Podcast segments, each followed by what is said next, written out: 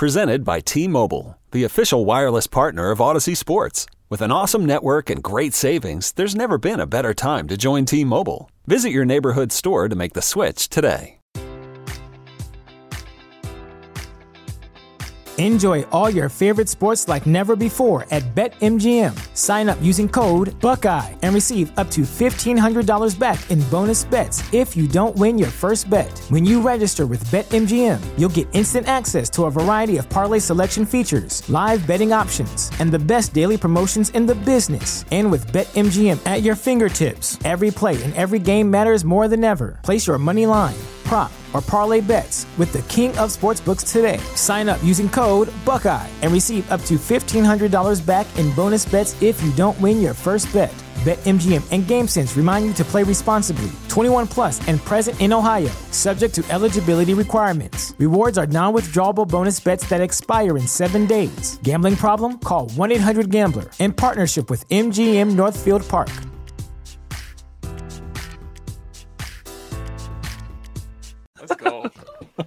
Let's go. Got a nap in and now he's ready to go. All Yeah, right, dude. that's that's how we're gonna start the show with Jake. Jake just woke up from a nap, but Hey. we are back on a Wisco Fanatics Wednesday. Jake was getting a nice nap in on a rainy day in Wisconsin. Uh, we're gonna have Perfect Tim time. Dillard with us in about 15 minutes. So we are gonna start. We're gonna use that 15 minutes to talk about the Packers for a little bit. So there's a few things, three basically three main things that I want to hit. The first one is Jarran Reed. That's an easy one to talk about. Get out of the way. Um, basically, he's defensive line depth. He's a really, really big guy. He's um, on par, like size wise, with Snacks Harrison. He's about that size, maybe a little bit thinner, but um, he's over 300 pounds. He's And he's- 331 from what I saw. See, now I talked to somebody about this on Facebook yesterday. Somebody said that Yeah. he saw 303. Somebody said 306. Football Reference has him at 313. So Let me look it up right here. So. I'm gonna I'm gonna stick with 313. Pro Football Reference is usually pretty trusty, so I'm gonna stick with 313. Anyways, um, he also he doesn't really miss games ever, he- so he's pretty durable, and he's shown some pass rush prowess in the past. He had one season of six and a half sacks, and he had one season of ten and a half sacks. Um, so he's had some success rushing the pass. You put him and Kenny on the same line. Either he can free some space up for Kenny to go do his thing, or Kenny can free some space up for Jarran Reed to go do his thing. Um, basically, it's basically just defensive line depth. It doesn't stop the Packers from drafting a defensive lineman, but it does make it so that they don't have to spend a first round pick on one if they don't want to. True. True. Well, Okay. well, me and you have been doing mocks. Our guy that we're really into has been falling to that 50 range. So, Yeah, if we can get him with one of the second round picks, I'd be happy with that. oh, I'm about to go crazy if we get him and two wide receivers, dude. Seriously. Right? Go Right? crazy. All right. So speaking of wide receiver, why don't we transition into Davante Adams? Now, the trade itself for Davante Adams, basically, we got a first and a second round pick for a guy who could have just chose to not play football this year and mm-hmm. then go to the Raiders and we get nothing. The Raiders could have paid him extra and we could have gotten two firsts, but they they really had no incentive to do that. They could have just waited the year for him. But by doing the deal they did, they got a first and a second round pick from the Oakland or not the Oakland, I almost said Oakland Raiders, the Las Vegas Raiders. I almost wrote down Oakland on my sheet. Now, with that, they saved themselves some money, so they re-signed Robert Tonyan and Rasul Douglas, which is mm-hmm. which is very good news. Yep. Now, what I wanted to address here is why we should not compare the Davante Adams trade directly to the Tyreek Hill trade. Because I knew it was going to happen as soon as I saw it. That you know the the Chiefs got a first, a second, two fourths, and a sixth, I believe, for Tyreek Hill, and I knew it. I knew it was going to happen. That people were going to go, "We only got a first and a second for Davante. What is Gutekunst doing? Fire him!" So, let me get your thoughts on comparing the trades, and then I'll say what I'm thinking if it's anything else to add to what you got. What's up, Dan? Okay. By the way, What's up, Dan? Um, so first of all, you have to take everything in consideration. It's been a really crazy, crazy offseason. A lot of stars moving. Uh, Russell Wilson, Matt Ryan just got moved recently. Obviously, we know Davante. Tyreek Hill got moved today. Deshaun, Sean Watson. Watson. Yep. Uh, we got Khalil Mack getting traded. He's still a star on defense. I mean, And the thing that you got to take into consideration, in my mind, is the team that they're going to. So the Raiders were in the playoffs last year, and they need wide receiver help. So they, didn't, I, from everything I read, they didn't want to give up the first and the second. And Gutekunst really pushed for it. He's like, "Listen, you're going to give me a first and a second, or you're not getting this wide receiver." So that's how this is working. Waiting for Jake's pie in my face. Oh God, we're not going to go there. Um, but the thing about the Russell Wilson, that was the first thing it was compared to, is Russell Wilson's Mhm. a quarterback, right? Yep. So that's a premier position. Obviously, wide receiver is too. And then It's you a much longer shelf Hill. life on a quarterback too. Exactly. Davante Adams is about to be 30 years old. By the end of his contract, he's going to be what 35. And Tyreek Hill is 28 years old. Mm-hmm. That was like, my biggest sticking point. so Tyreek Ty- Hill literally just turned 28. Like March 1st Yeah. was his birthday, and Davante will be 30 on Christmas Eve. So this is Davante's last big contract, where Yep. Tyreek Hill could set himself up to get another contract after this. So this is Tyreek a Hill will be 32 when his contract is up. He can still get another contract if he has some Yep. speed. If he still Yep. has some speed, he'll he'll get another contract depending Fuck, on. Emmanuel Sanders is like 90 and he's still playing. So exactly. Um, actually, he's 33, so that's right around the same age. That's a great. I thought Sanders was 35. But all right. I thought he was 33. Um, might not be good on my numbers today, but um, yeah, I was looking. I'm looking at so many baseball numbers. I got a billion numbers in my head now. Yeah, Baseball definitely has so baseball many today. numbers, man. So many numbers, Lots, so yeah. many statistics. It's crazy. Um, but you know, when you when you really think about it, I think the Packers got a lot. I want to address your dad's comment real quick. Yeah, I love that Smith went to the Vikings. That is so funny to me. And then, did you see Rashan Gary's comment underneath? Uh, I did not. Oh man, so Za'Darius tweeted out meet at the quarterback, and then Rashan Gary shared a picture where he's kind of sacking Za'Darius Smith and Kirk Cousins because he's laying on top of him, and he said, "I agree." He said, "Put cheese on everything." That he he puts that on every, Oh, every that's one of his awesome. posts, That's and awesome. it was like, I love it. That was awesome. Um, that's funny to me because Vikings fans they were talking all this shit about him, how he wasn't that good, and now he's on our team, so now he's great. He's an All Pro again. Actually, no, we cut him. So it's like, oh, you cut one of your best players, and then you know he sucks when he's on the team. Then you And cut one of your like best 50 players. snaps. Yeah, So that one is awesome. The Yep. Stuff, everybody just needs to chill out. yeah. Miami is a desperate team. They always have to sign people. They don't have a quarterback. They and I mean they just signed one of the best left tackles, Terron Armstead. Yep. So that was a good move for them. They're Yep. trying to help Tua as much as they can. Now they got Waddle and Hill, so they're they're surrounding him with a lot of talent. The thing about Davante is he I mean Hunter Renfrow's a good player, Waller's a good player, but that team still has no offensive line, still has no defensive backfield. And Obviously, they can't they can't keep their offensive backfield healthy either. Yeah, because they're just getting whacked right Yep. away. Same thing with Derek Carr. He's running for his life a lot of the time. So when you take into consideration that Davante didn't want to be here, he's posting all this stuff how um, it was a dream come true to play for the Raiders. It's like, all right, I'll take a first and a second, and we'll just do this thing by committee instead of having the best wide receiver in the league. Yep. And that's that's the thing that I'm most excited about for the Davante trade is is the opportunity that the Packers have now. And people you need to just chill out. It's not going to happen instantly. We're not going to we're not going to sign OBJ, Julio and Landry the day after Davante gets traded. Yeah, this isn't It's going to be a process. This yeah, yeah. It's going to be a process. So the rumors are that they're interested in Landry and that's it. Um, I've seen I've seen fake quotes popping up of Rodgers saying, "Oh, Julio would be a great talent" or whatever. I'd love to play with him, stuff like that. Like people have got to stop sharing fake quotes. We got to stop doing that. No, Um, God. That's yeah, that's got to stop. I've seen some of it with the Za'Darius to to Minnesota too. Like that's that stuff's got to stop. Um, Bro, we're in cancel culture and we're making up fake quotes. right? Make it make uh, yeah. sense. Make it make sense, dude.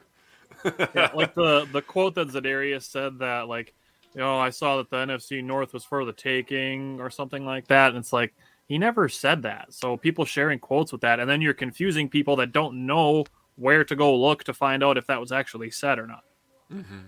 So stop doing that. That's that just it doesn't benefit anybody. It really doesn't. Um, anyways, uh, opportunity at wide receiver.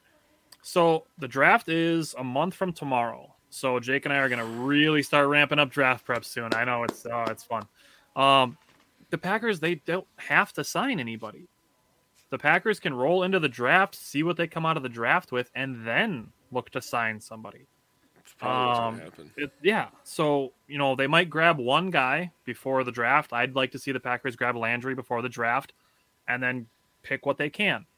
Uh, whether it's Olave or Drake London or Treylon Burks or John Metchie. Like there's tons of wide receivers in this draft. But, you know, let let's grab one veteran guy, you know, kind of pair with Cobb and you have some veteran leadership in your wide receiver room and grab some young guys that can step in on day one.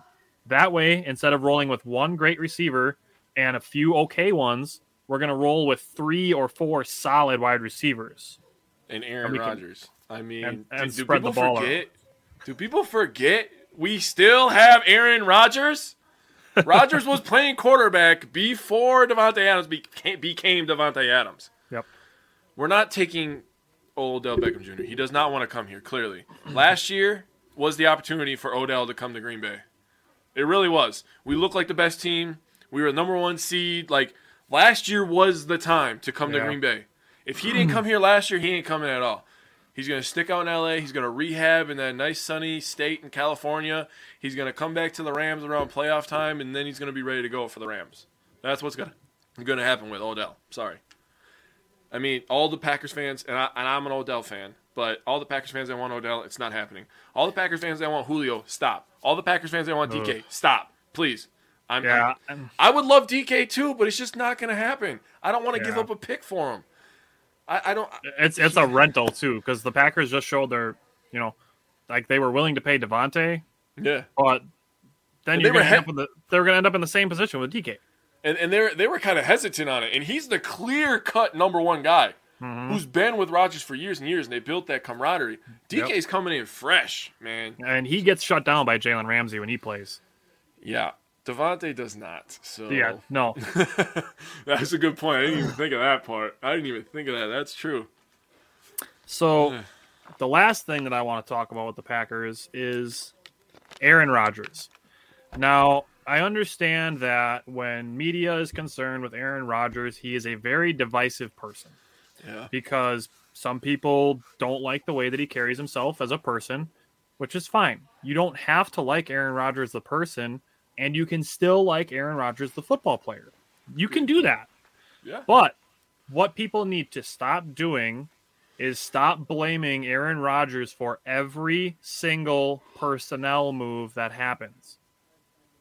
Like blaming Aaron Rodgers for Davante Adams being traded, or blaming Aaron Rodgers for Za'Darius Smith being cut, or blaming Aaron Rodgers for not bringing in this free agent or that free agent, or burning bridges here or there. Aaron Rodgers knew Davante Adams wasn't coming back to the team Yep. when they put the franchise tag on him. Aaron Rodgers knew that. He still chose Green Bay. We need to give Aaron Rodgers credit for that. That's he he literally showed that his his favorite player, maybe Bakhtiari, I would argue, but his is basically his favorite player on the team wasn't going to be here, and he chose to stay. he called Davante probably the best player he played with in his career, and that's saying something, man. Because we've had a lot of really, really good players come through Green Bay in Rodgers' tenure. Yeah. so we we really need to give Aaron Rodgers credit for the loyalty that he showed by still choosing to stick around, knowing that Davante wasn't going to be here. And we also need to stop blaming Aaron Rodgers for whatever salary cap stuff is going on and stop saying that Aaron Rodgers is taking up 25% of the cap space because that's not true. Um, Aaron Rodgers makes an average of 50 million a year, but that's not what his cap hit is. And now we were talking in the group chat actually that Jake and I are in. People are doing the same thing to Patrick Mahomes with the Tyreek Hill thing. They're like, "Oh, you know, Mahomes makes up a quarter of the cap space, so they don't have anything to give to Tyreek Hill." That's not true. Aaron Rodgers is on the cap for 28 million dollars this year, not 50. He's making 50, but he's not on the cap for 50. Mm-hmm. So every move that happens isn't because Aaron Rodgers is making $50 million. That's not the case. So cutting Za'Darius Smith was a business move, saving That had to 15 happen. Yeah, that, I mean, we've been preparing for that since like week four. Yeah, we we knew when Rashan Gary was getting two sacks and four pressures, and you know, n- tackling running backs behind the line of scrimmage in week seven, we were like, yeah, Za'Darius is probably gone. Yeah. we knew that last year.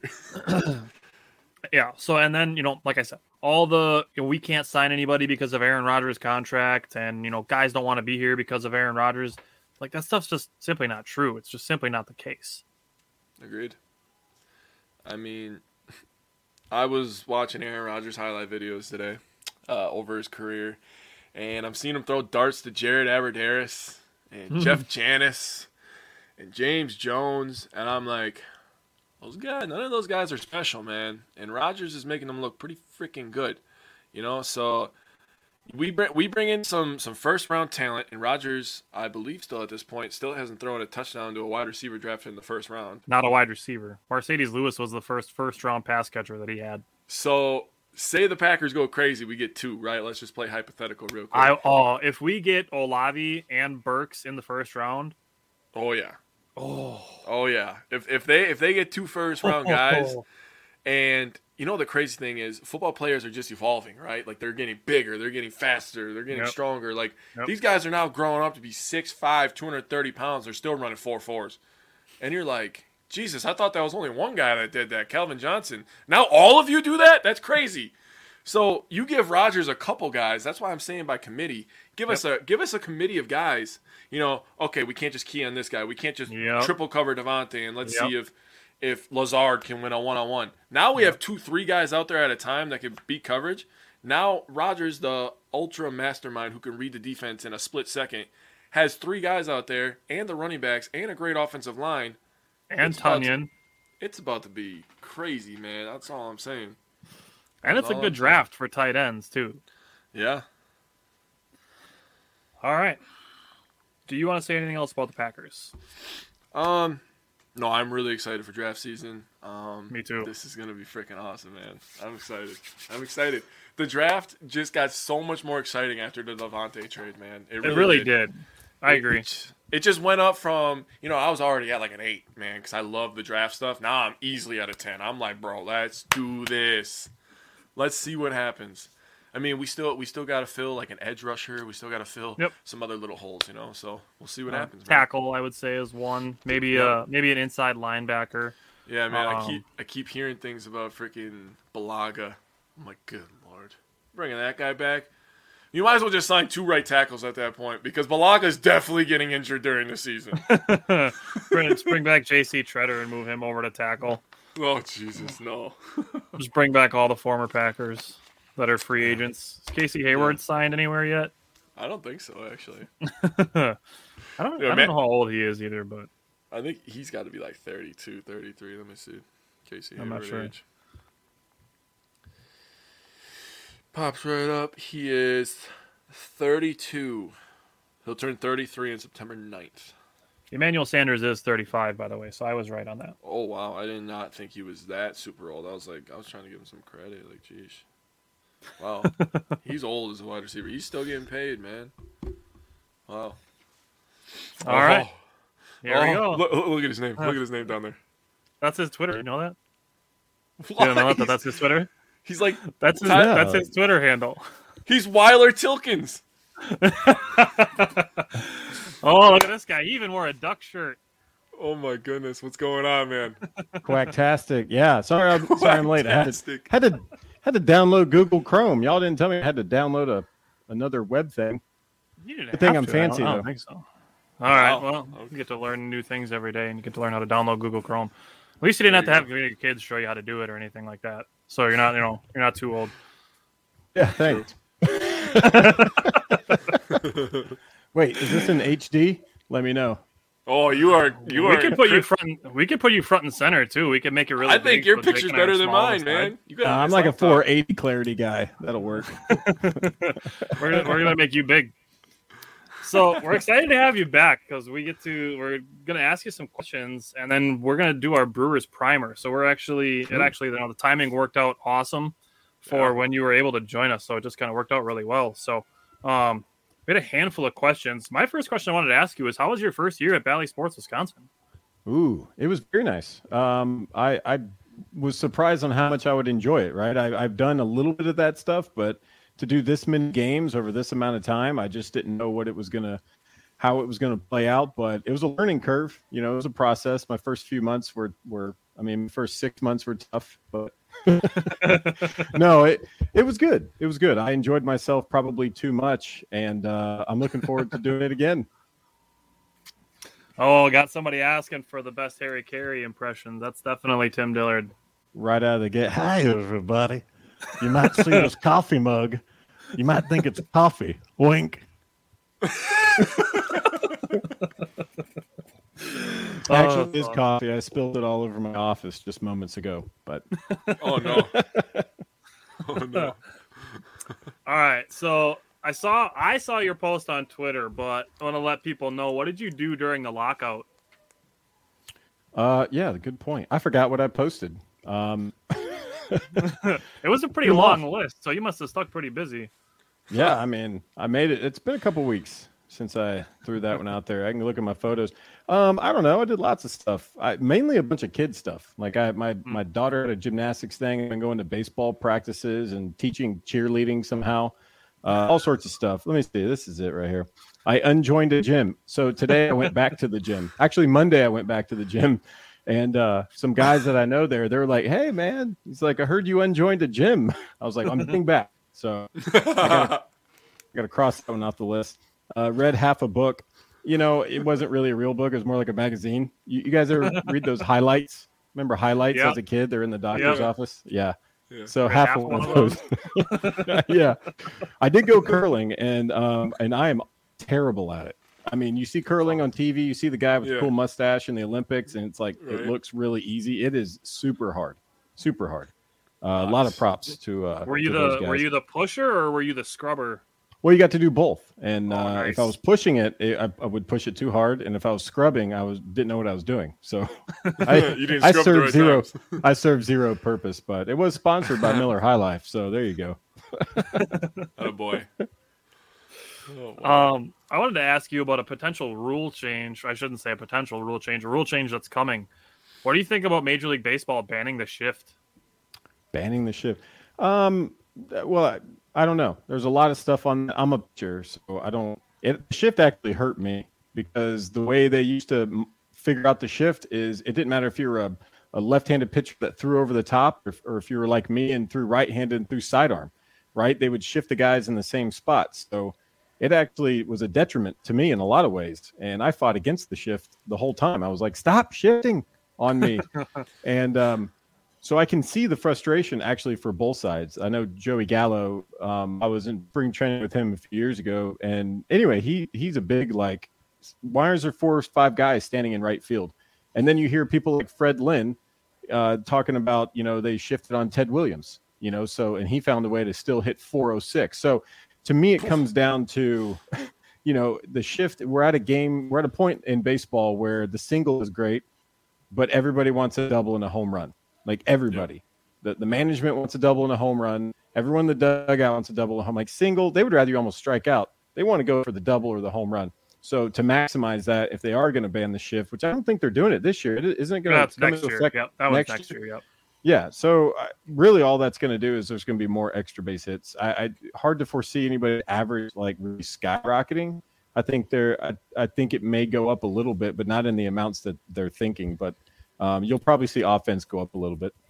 I think what it really boils down to is it takes away the the ground ball that would normally go between the first and second baseman. That being a hit that gets you know fielded by the guy that's standing out in right field for no reason. That being an out, and then you know when left-handy you know left-handed batters hit line drives that would have fallen in front of the right fielder that get caught because there's a guy just standing out there in no man's land. So I think, in my opinion, those are the two things that baseball is looking to get rid of. Well, I mean, look at Big Poppy or or Prince Fielder. I mean, those guys were like, "Oh, you're going to shift me? Well, I'm just going to dink it over here." Yelich did it a few times, and everyone kind of laughs at it. But honestly, if if I'm a manager and I'm shifting big time on somebody, uh, and they decide to get two hits the opposite direction, I'm going to rethink. I'm going to rethink the uh, the whole shifting thing. Even if they're singles, as a pitcher, I'm going, "Hey, this is great and all, but." I need someone to pick up that 20 hopper, you know, that made it to the Yeah. outfield grass. Like, I need that sucker back. That's a ground ball to third, and now the guy's standing on second. Like, what are we doing Mhm. here? So to Mhm. create confusion, if batters, I think, if they could do their best to get the hits opposite field, especially when they're given to you, uh, I think you would have saw the shift dissolve quicker than having MLB step in and yet change another rule. yeah, they love changing rules, don't they? That's a Yeah, good I point, they- though. You know, the, Yeah. even just right-handed pitching versus left-handed pitching, like the angles that you pitch at too. That's something that I don't think actually really gets talked about very much when it comes to the shift. Well, there's actually uh, two teams that I've seen. I don't know if I've seen any others do this or not, and even do this at the AAA level. At least I know the Dodgers do. But Dodgers and Giants, and I think Gabe Kapler, who's now the manager of the Giants, I think he started this when he was uh, farm director or whatever he was for the Dodgers before that. But when they bring in, when they're on defense and they bring in one of their pitchers, they have somebody from their dugout run out to the outfield and give out little laminated cards, which Hmm. means it's very specific to that pitcher. It's not, oh, we're just going to shift on this batter regardless of who's pitching. No, they're go- they're shifting in accordance with the that particular pitcher on the mound, which I think is the way it should go. And as far as I know, I've only seen two teams do it, Giants and Dodgers. But to me, I mean, that's you're going to shift at least shift on what the pitcher is most likely to give up rather than just what the hitter is going to do. That's brilliant. That's a really sure good point. going- Not sure where I was going with that, but That's brilliant. That's a, that's a really good Yeah. point, actually. I, th- I could see Craig Counsell doing something like that. So it kind of surprised me if he doesn't. But Yeah, Uh, I've that been is a really good point. They have a lamination machine, so I mean, they may get on that. They may do that. I think they have different cards in the dugout, but I don't think I've ever seen anybody, except for those two teams, run a guy out there. Uh, and I was forced to watch baseball this year at the big league level. That was part of my job. I had to watch it. So the only the only two teams I saw do it, Giants and Dodgers. All right. I would say that you know what you're talking about then. if, you, if you were watching the games. I sound good. I sound good, but who knows? all right, Jake, you had a question you wanted to ask that I thought was a good one. So I'll let you ask that one, so I don't have to ask all the questions. So I was wondering if there's anybody on the team that is going to be a breakout player. If you have multiple, you can give multiple. But I was just wondering who is your candidate for breakout player this year on the Brewers? Yeah. Wow. Um, I don't know. I, I think eh, eh, realistically, and this is this is one of those things that, uh, as a player, when you hear it, it sounds different. I know I'm not a player anymore, but mentally, I still feel like I'm a player. um, body says no. Um, but one of the one of the things is uh, anybody has the chance to do that. Anybody. True. You can't you can't to, to try to go out and predict it. Of course, I'm just doing that because obviously I'll who knows what my prediction will be. I would like to. I think Luis Urias laid groundwork to be to be an impact player last year. I think the Brewers would not have made playoffs if they didn't have Luis Urias, and the reason is because he did well. Then they put him everyday shortstop, and he didn't do as well. And then they brought in Willy Adames, and Willy Adames that move and putting Urias to third made him so much better. I think he's an excellent defender. I just think most of his errors came from shortstop, uh, and I know the guy can hit. So for me, I want to say Luis Urias. He's a really fun player to watch. He has a great intensity. Um, you know, Wong is going to be Wong. He's going to have a great. Adames is, you know, he just guy can play. You can just see he already has an opposite opposite field uh, home run in spring training. Yep. So you when a guy is crushing a ball with power to opposite field, that's a great sign in spring training. Um, I would like to see Tyrone Taylor finally get a shot to be able to play a lot. That's what I want to see. Uh, I think picking up Andrew McCutchen is the right move. I think he's going to make the team so much better. But in case there's an injury in there across the board to one of those three to four outfielders, to see Tyrone Mhm. Taylor uh, get some significant playing time this year. But I think Rowdy Tellez, I'm going to go Luis Urias and Rowdy Tellez. I think if they get to be playing every single day, I think we're really going to see the talent that these guys have, and in different ways too. Rowdy's, you know, six foot whatever, and Urias is five foot whatever. So you got different ends of the the infield doing amazing things. That's what I'm looking for. Those two guys. Luis Urias, I think, would have been my pick as well. Cheat sheet. Yeah. you should see the rest of my notes that I have for the rest of the discussion that we planned on doing. Let's go. Um, had one of the guys ask, "Did Brent Suter give you any cheerleading advice?" Cheerleading advice. Oh, for the For- cheerlead, yeah.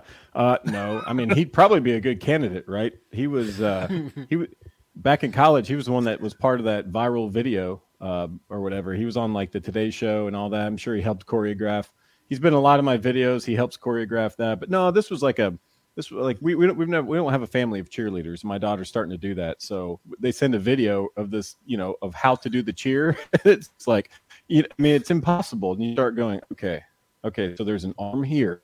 No wait, that's their right arm. It's going to be your left arm. No wait, like, like, like, what are you doing? Like you see cheerleaders and they're ban- down, you know, bouncing around and doing stuff, and you're like, anybody could do that. They can't. It's really tough. But anyway, needless to say, I know a middle school routine that I could do for y'all right now.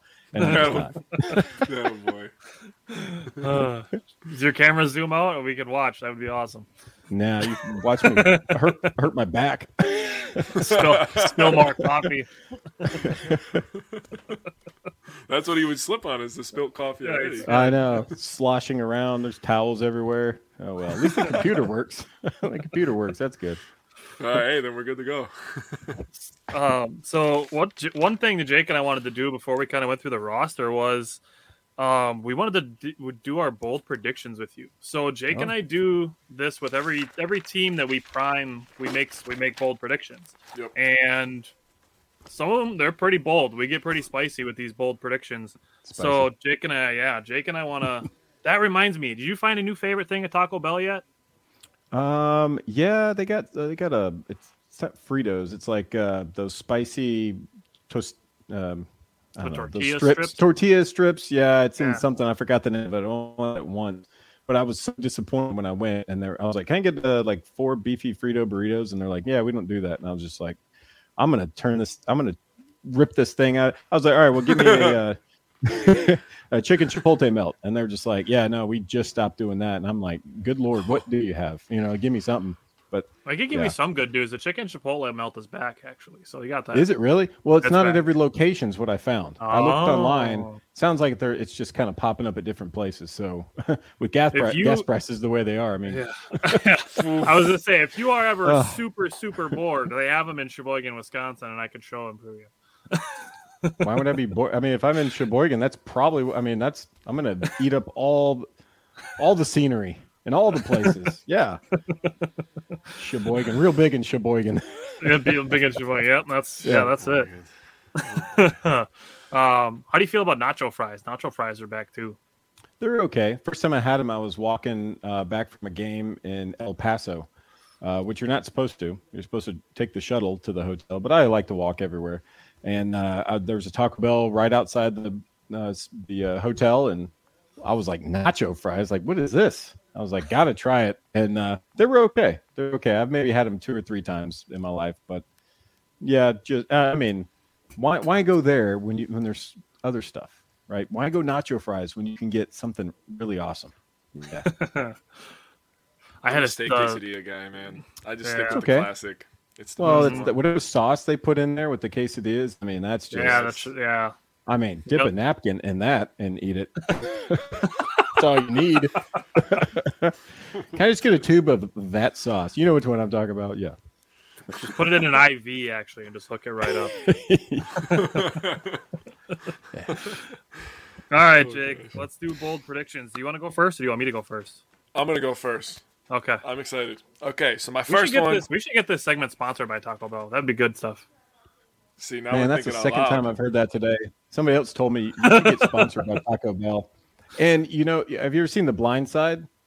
Uh, Not with for a while. Tim McGraw and, and um, Yep. Sandra Sandra, Bullock? Bullock. Yeah, so the characters they play, the Tuohys, are actually friends with my wife's aunt and uncle. And so I'm still trying to make that connection where maybe I can meet them and say, Will you put me on a poster for Taco Bell or something? Like just a commercial, a lifetime card, something like that is all I'm looking for. Not a big deal. But yeah, anyway, sorry. I doubt they're going to sponsor your segment. I've reached out, I haven't gotten an email back. Hmm. Wow. I guess we need more followers. We got to work on that. That's why we're here. Let's go. We're trying, man. All right. so, first one, uh, my first bold prediction is the Brewers will finish with the best bullpen in the entire major leagues. The lowest batting That's- average. I mean, That's, how you're doing it. Lowest batting average and like fewest runs and- allowed and- or and something like lowest ERA. Yeah, I'm, I'm looking Okay. for them to just dominate because I think they have the talent at the back end of the bullpen to be able to do stuff like that. Well, uh, I think you look at what Josh Hader has done and created down there, and he's been so consistent, right? Like, how could someone say, "Well, he's bound to have a bet"? The guy's legit, And watch him in spring Yeah. training, and it's just an optical illusion. Guys can't hit it. Um, and then you got Devin Williams coming back. Devin He's going to be healthy. yes. Brent Suter Yep. doing his thing. I mean, they they have all the pieces. Boxberger. I mean, Boxberger was amazing last year, and he didn't even make the opening day roster bullpen. Think about that. And uh, yeah, they're going to have if if they're not number one, they're number two. But I think they'll Yeah. be number one because I know there's some good bullpens out there, but Mm-hmm. uh, that many pieces, it, it's tough. It's tough to bet against them. Which you're not allowed to bet in baseball, right? Yeah, Or can't do it. You can't do it in football either. Hey, guys. yeah, Yeah. I. The other guy that you mentioned, if we're still talking about the bullpen, is Jake Cousins. He kind of just burst out of nowhere last year, and it's like, damn, this guy's actually got really good stuff. Like he only, he pitched 30 innings in 30 games, had a 270 ERA last year, and 44 strikeouts. Yeah. his his slider is just it's devastating. It's one of those pitches where uh, like so if he was a starter and he threw it every pitch, I think hitters would be able to make adjustments on it. But the guy's not a starter.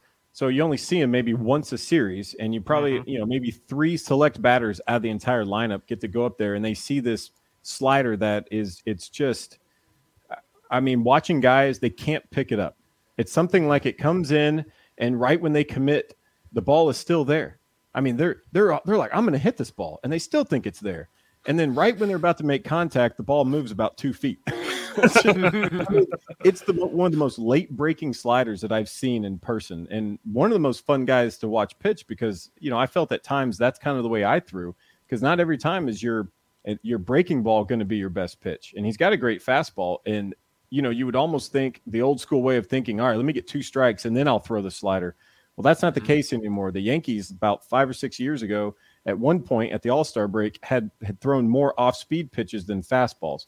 So there's a wave coming through of, hey, if it's your best pitch, don't get beat by a second best pitch. Go ahead and go out there, go with your best pitch. Devin Williams with the changeup. I mean, go out there, throw this slider, and I think that's what he did. When he did the best, he went out there and it was slider, slider, slider. It's a one-two count. What's he going to throw?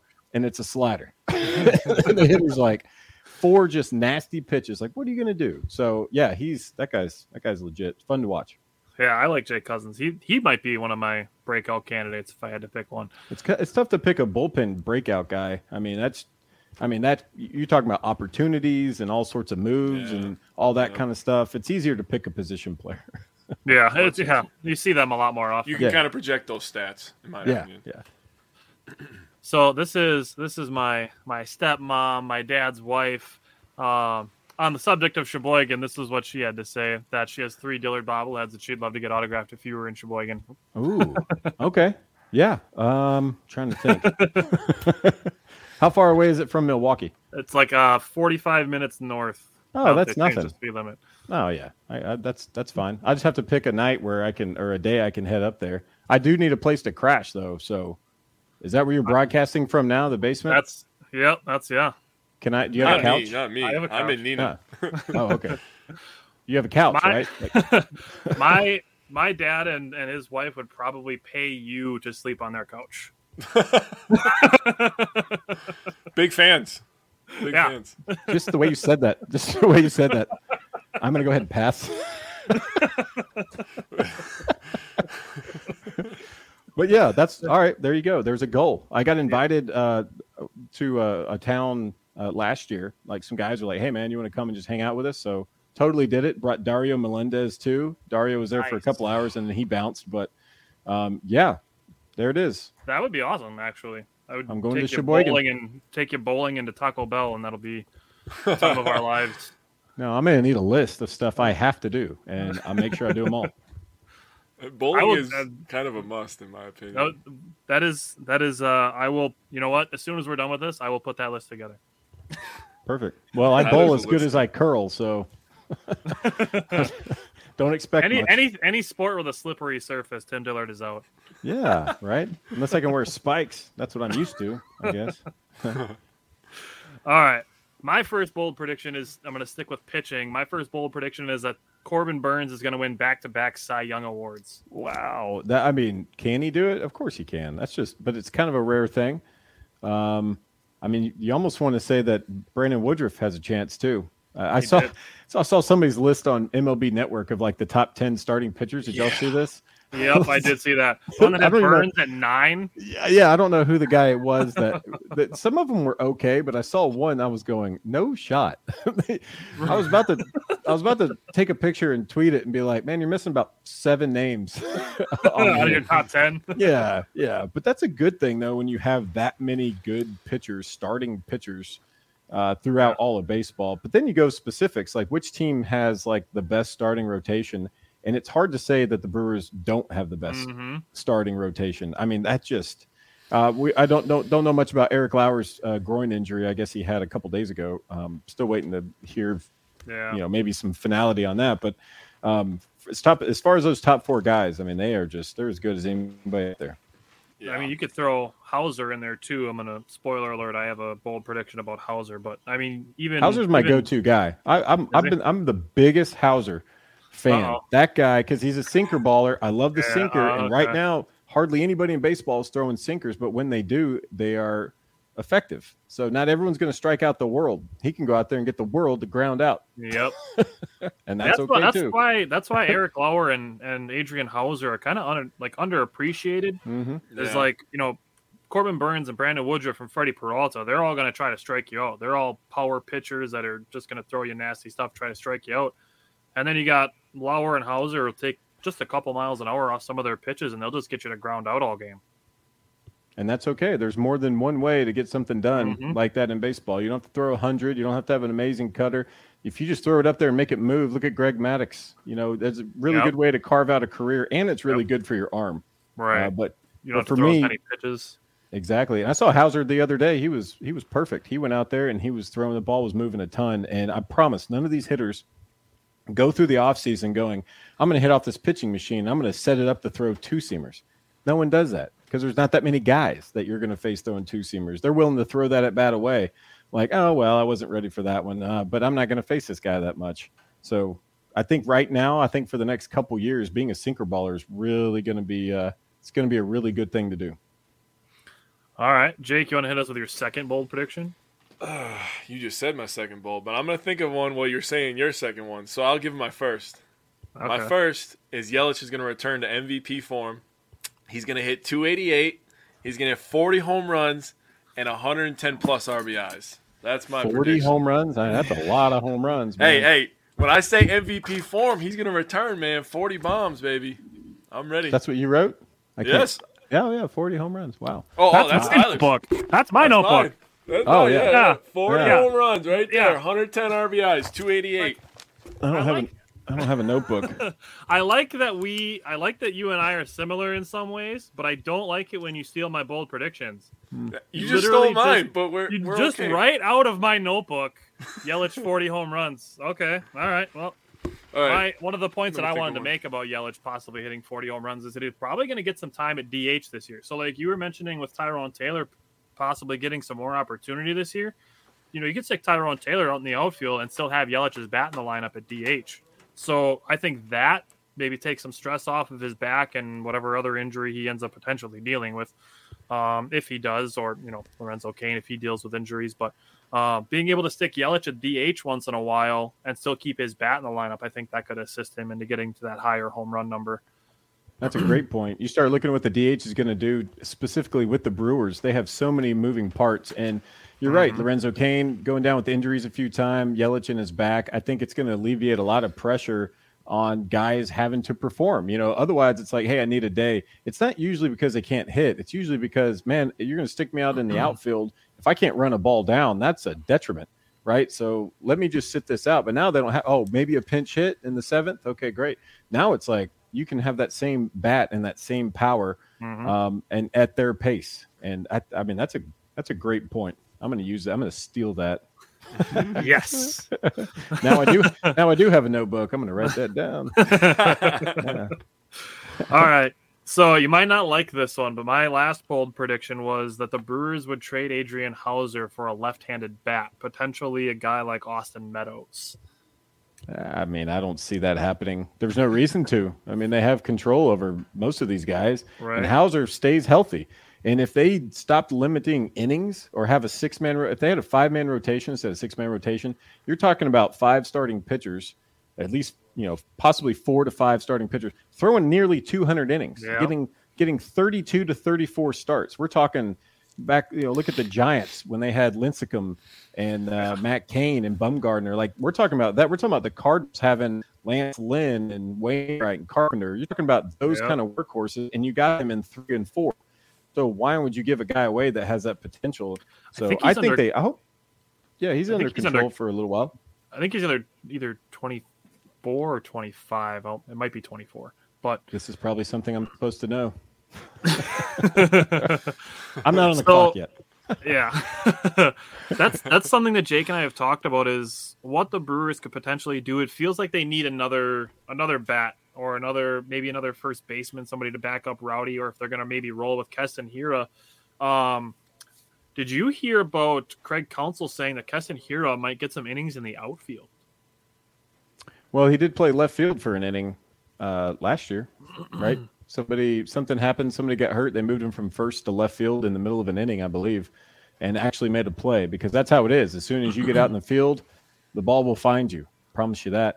um, it's gonna, it's gonna. I mean, just like last year for for for Keston, it's it's definitely gonna be. Oh, that's my alarm. I got to go pick my kid up from track. Uh, he can wait. Uh, no, uh, it's it's Tell all him to gonna come run down. home. See how fast he really is. he's been running all day at school. Yeah, uphill both ways. Yeah, no, it's all going to come down to hitting. So the Brewers, they have their pitching set, and they're not in the in the in the business of giving up a lot of runs, but they have to score runs, and they don't they don't even have to worry about okay, is this guy hitting or not? Because they'll just go get somebody else. They have a plethora of hitters. I mean, you look at Pablo Reyes, the guy rakes, Andrew McCutchen, Hunter Renfroe, uh, Yep. Tellez. Like they have guys that can do this. Um, I- to me, it's if, if you can hit, they- they'll put you anywhere. If you can hit, they're going to find you. I think the, I think the hey, we're just waiting around to see what's going to happen is over. You know, or your spot for a lefty or righty. I think it's if you can hit, we're going to shove you in that lineup at whatever place you can play, whatever we have a need for. And we know Craig Counsell loves that. We he Yep. we know that he loves to put guys a little bit out of their comfort zone and see what they get. And I mean, it's worked. The percentage is in his favor. And put Jace Peterson everywhere in between. Jace is the unsung hero. That guy is. I wanted to be him when I was a kid. Like that's the kind of player I wanted to be. The dirtiest car in the parking lot. You know, go out there and just dominate, and then just you know act like it's no big deal because it's like, well, this is my job. It's what I'm supposed to do. They interview him and they're like, Jace Peters, that was a great walk off base hit. You know, that was a great double in the third. He's like, yeah, I'm a baseball player. That's what I'm supposed to do. You know, like, yeah, man, that's that's what I wanted to be. So, yeah, that guy's awesome. See, they have so many options. It's just that I think what you what you get from the Brewers that maybe you don't get from other teams is just excitement. I mean, I, I think we take it for granted. I took it for granted last year. You would see these games, and you're like, every single game is just so much fun, and you just, I don't know, these guys are just showcasing everything they can do every single game, and then you watch like maybe two other teams play, and you're kind of like, ah, you know, are these teams as exciting? So the Brewers are, I mean, they're they're awesome, and Milwaukee is spoiled, and Wisconsin's uh, lucky to have them. Oh God! Don't get us into the conversation about how spoiled Wisconsin fans are, man. seriously, you you I took didn't the say, word did I right say out of my spoiled? mouth, though. no, maybe I did. Oh, we, they are spoiled. They are definitely spoiled. I mean, you look at the Bucks. You could tell that the camaraderie with that team. They all love each other. You get that feeling with the Brewers. They all love each other. They all like being around each other every day. They're all goofballs, it seems like, too. Yeah, and I, I mean, Tyler was just texting me a couple weeks ago about watching all their intros and all their videos, and it's like they're just they're funny. They're you can you enjoy them. You can Yeah. sit, I can sit down and watch a half an hour of that. You know, it'd be funny for me. But you know, the, just Wisconsin sports fans just get under my, on my nerves sometimes, man. Oh man, all the all the all the tra- dude. This has been on my mind for like two months now about how annoying this. Hey, is. if there was It's no just- fan bases, this wouldn't be the case. But uh, we all know that fans come out in droves. I mean, I there's know, sellouts man. after sellouts after sellouts, man. Wisconsin sports is pretty amazing. I It do need to let y'all go though, otherwise my kid Yeah. will think he's having to run home. Thank you for joining us. Hopefully, Yeah. I mean, it would be awesome if it could work out to to see you and hang out in person. But we'd always love to have you back. It's always fun. It's always yeah, a man. lot of laughs Message having you on. message me on Twitter after this. Let me know what what I got to do. I'll be there. Uh, April seventh is the first game, so I'll be there April seventh. Awesome. Sounds Hey, good. and if you, if you want to learn something from bowling, my dad owns like 20 bowling balls, so he could teach you some bowling. I'll tell you that. So I'm going to leave Sheboygan with a bowling ball. I mean, you might, you might. I'll have, I'll have to see. He has a bunch of them, man. now now I'm definitely now I'm definitely coming, but I do have to go. All right, I appreciate it, guys. Take it, take it, man. That would be like one of the most random things that your dad would ever tell people is like, yeah, this one time I gave Tim Dillard a bowling ball. right? See, look at him, look at him. I got one. Look at, I got one. I'm telling, dude, my dad literally has like three, four bags just sitting in the back back room at his house. Bunch of bowling balls. Uh, I believe that. it's true. Oh, that's awesome. I gotta Ah. shout out in for my dad. Dillard, man, that guy's just born funny. I think. I, I agree. It's all yeah, it's fun. Look at, he just on. bought two of them. Look at this guy. just bought two. Oh, all right. Um, yeah, we'll see. I mean, that'd be awesome. if you Get Tim Dillard to come hang out in Sheboygan for a day. That'd be awesome. I'll come up, man. All right. So now let's do the rest of our Brewers primer. We kind of talked about the bullpen already. Mm-hmm. So kind of want to run through the starters, go through the position players, and we already did our bold predictions. So I basically, got, what I got one more at- bold prediction. Oh, okay. All right. You made another one. All right. Yeah, I, ju- I just You cooked one up real quick. So all right. I'm, go hey, ahead. you still, you stole. I have I have Corbin Burnes back to back young Cy Youngs on here too, so we we had two of the same, but I got I got this one. So the Brewers last year were 27th in batting average as a team at 233. Obviously that was our downfall. I had a feeling about the Brewers, that the same feeling I had about the Packers, right? Like we knew what our weak link was. Same thing with the Packers; it was special teams. Yep. Uh, with the Brewers, it was batting average. So if they can get up to, you know, go up a couple percentage points, get into the 240 range, 245 was 10th. If they can get into that 240, 245 range, this team's going to be unstoppable with how good they are at pitching. So that'll be my bold prediction. Get up, they're going to get up into the 240s in batting average. All right.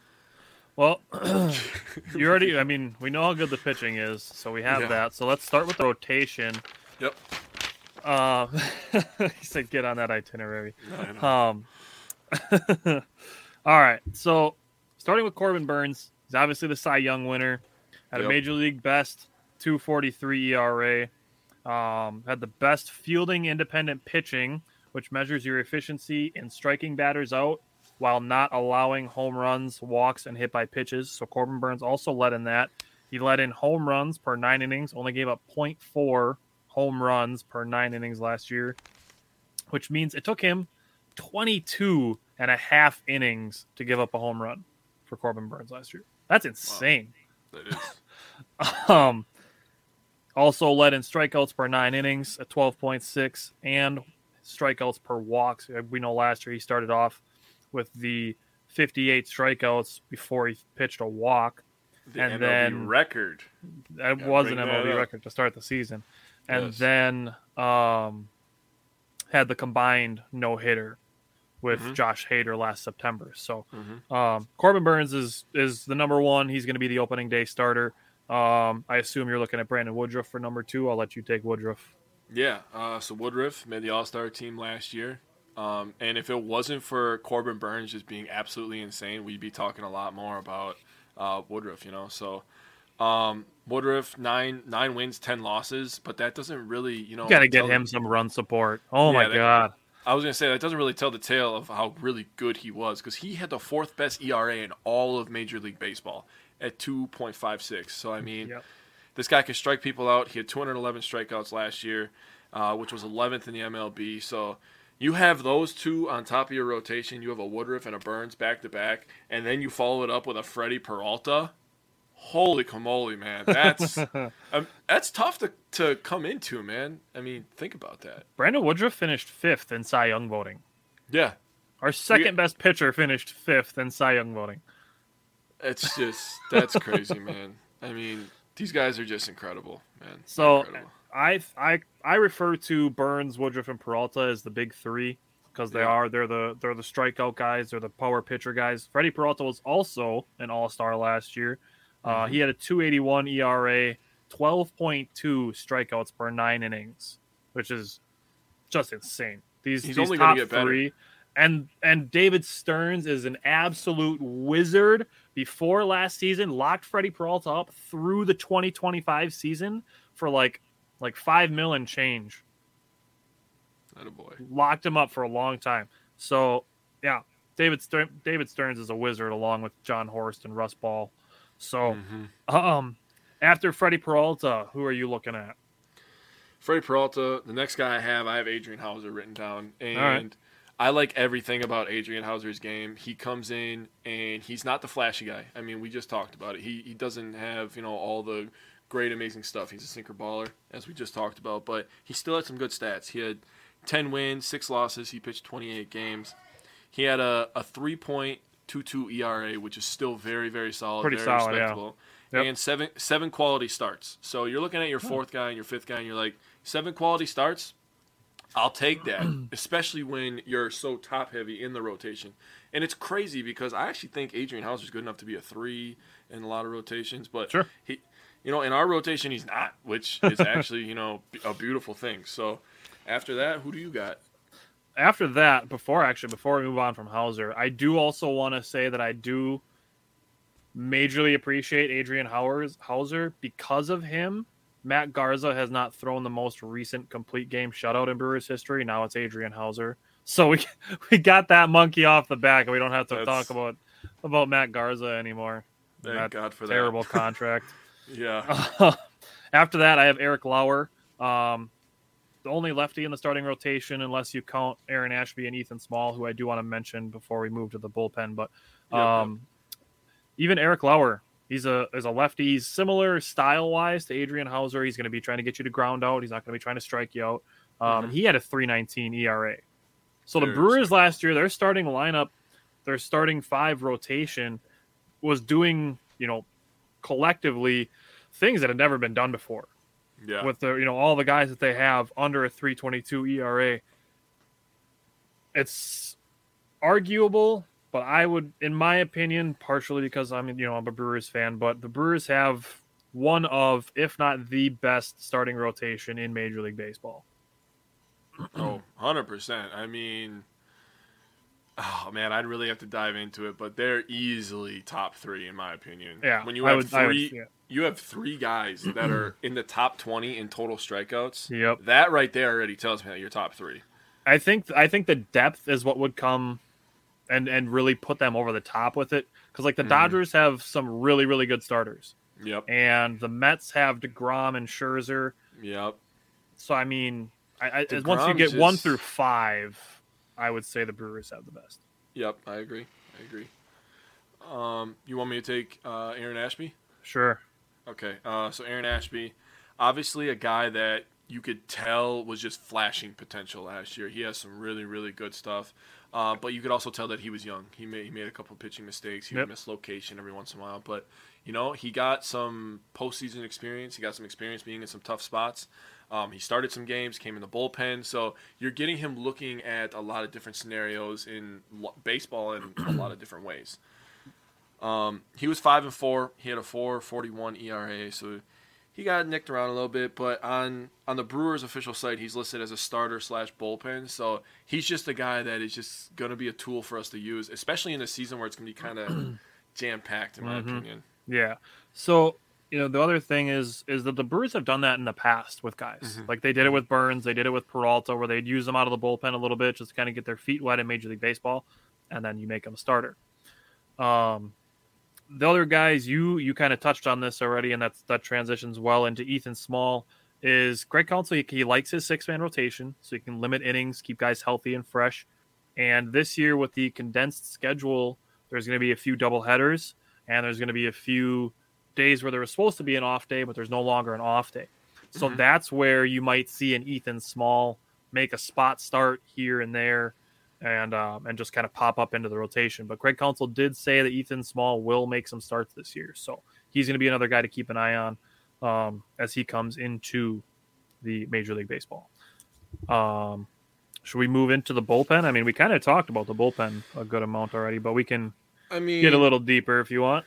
I have four people written down for the bullpen outside of Aaron Ashby. Um, I have the two big guns, and then I have Boxberger and Jake Cousins Yep. because those are my two other favorite pitchers in the bullpen. So Mhm. uh, w- we could talk about those guys if you want. I mean, I'll take I'll take uh, Boxberger if you want to take Cousins. All right. Well, I did already mention Cousins just kind of burst out of nowhere. He had 44 strikeouts in 30 innings and a 270 ERA, and we had we had Tim Dillard being able to explain to us how nasty his slider is. It, like I said, it was really fun just to watch him come out of nowhere and then just throw nasty stuff and have the better Cousins than the one in Minnesota. So we got that Dude, going for us too. I always, I just want to keep taking it, just, just turning it, baby, just turning it, man. I love that. All right, Brad Um, Boxberger. Yeah, Brad Boxberger, he's just uh he's a horse, man. He he comes in, he pitched 71 games, which is impressive, man. He's 5 and 4, had a 334 run, earned run average.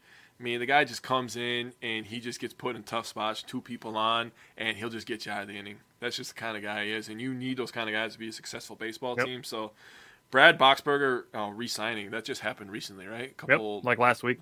yeah, like last week. So that was huge signing for us to bring him back. That Yep. was just that kind of changed because I already had my my wins prediction written down, and then all of a sudden you, they bring Boxberger back. I'm like, oh man, that changes a few things for me, man.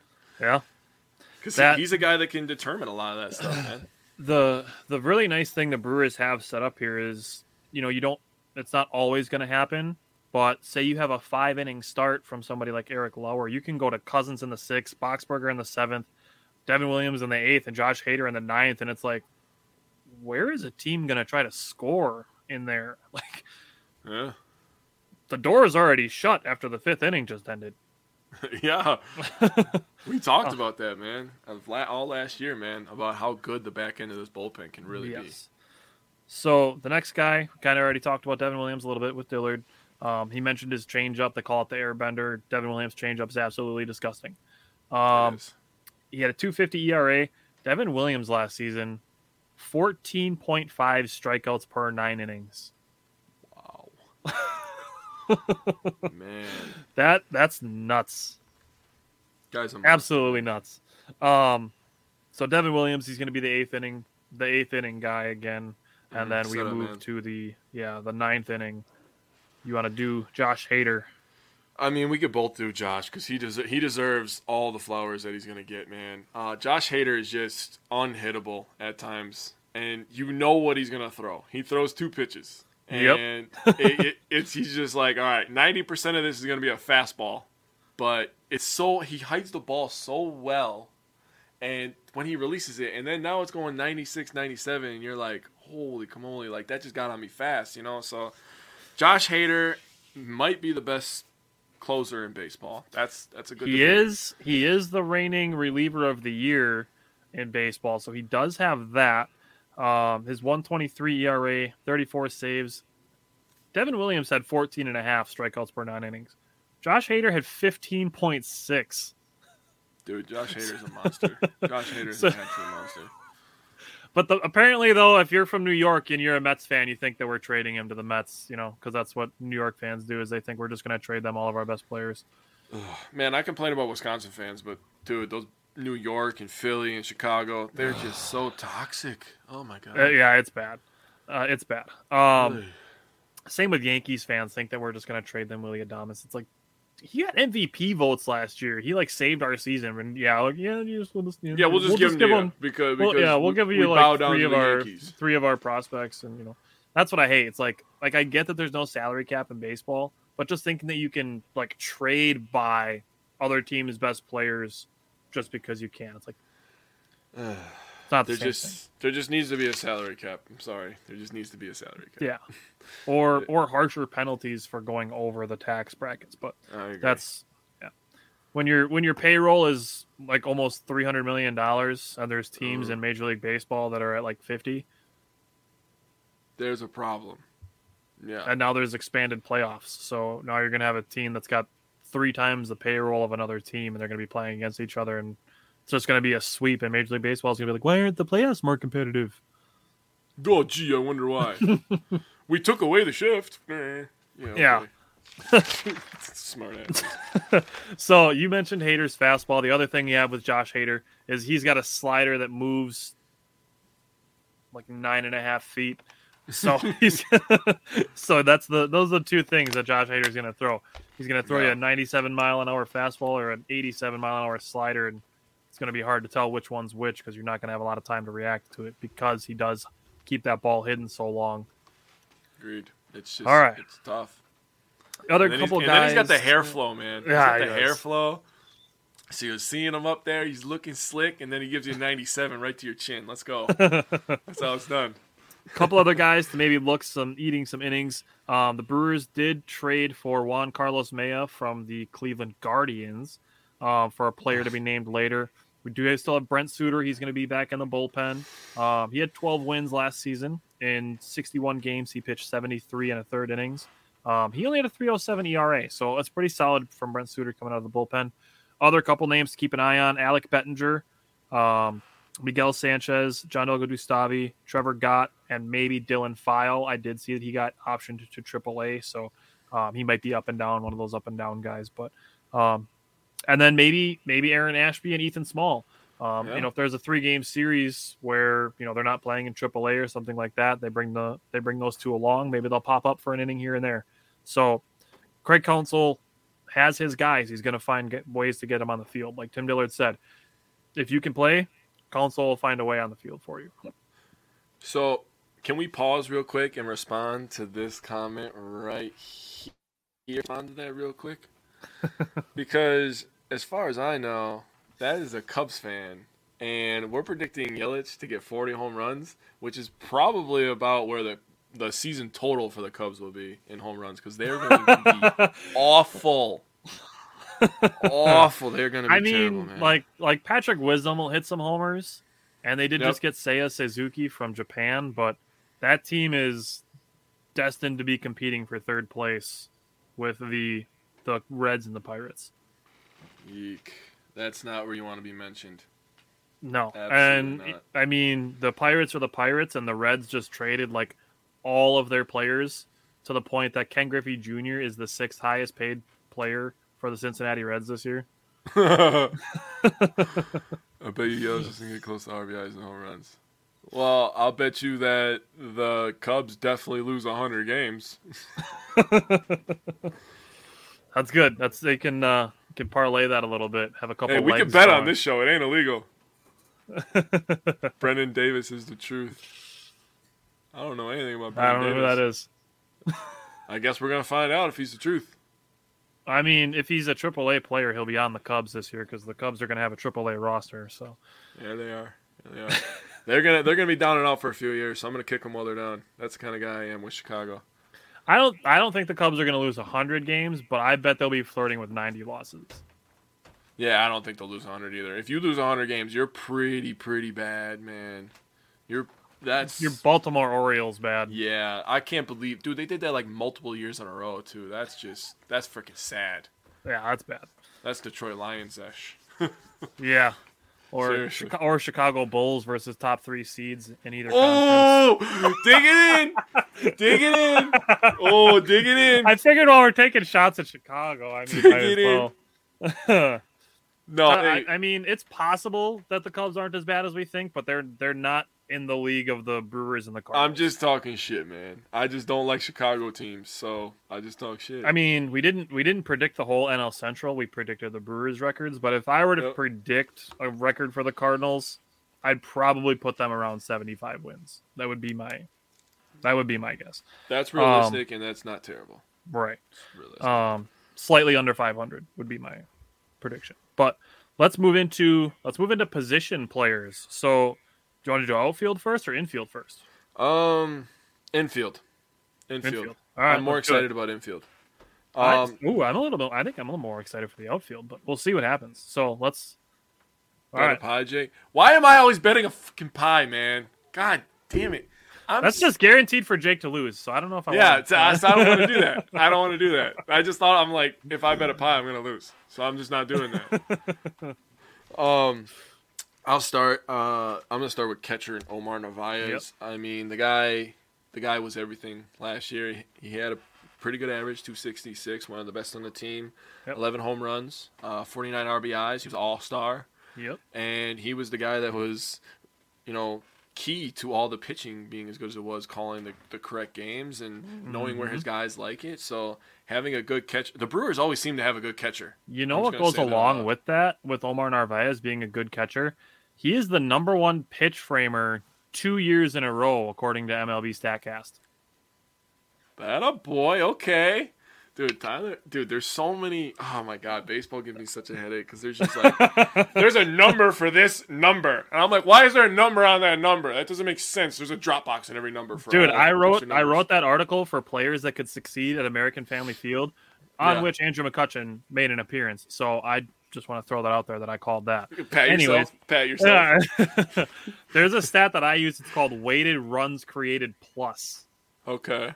Okay. What, and it measures it, it, it's it gives you it's a hundred is a is the benchmark and it tells you um based on like ballparks and stuff it gives you kind of more of a fluid number of determining how good of a hitter it, a guy is takes a whole bunch of stuff into account but there's a stat for that so welcome to baseball Okay. Okay.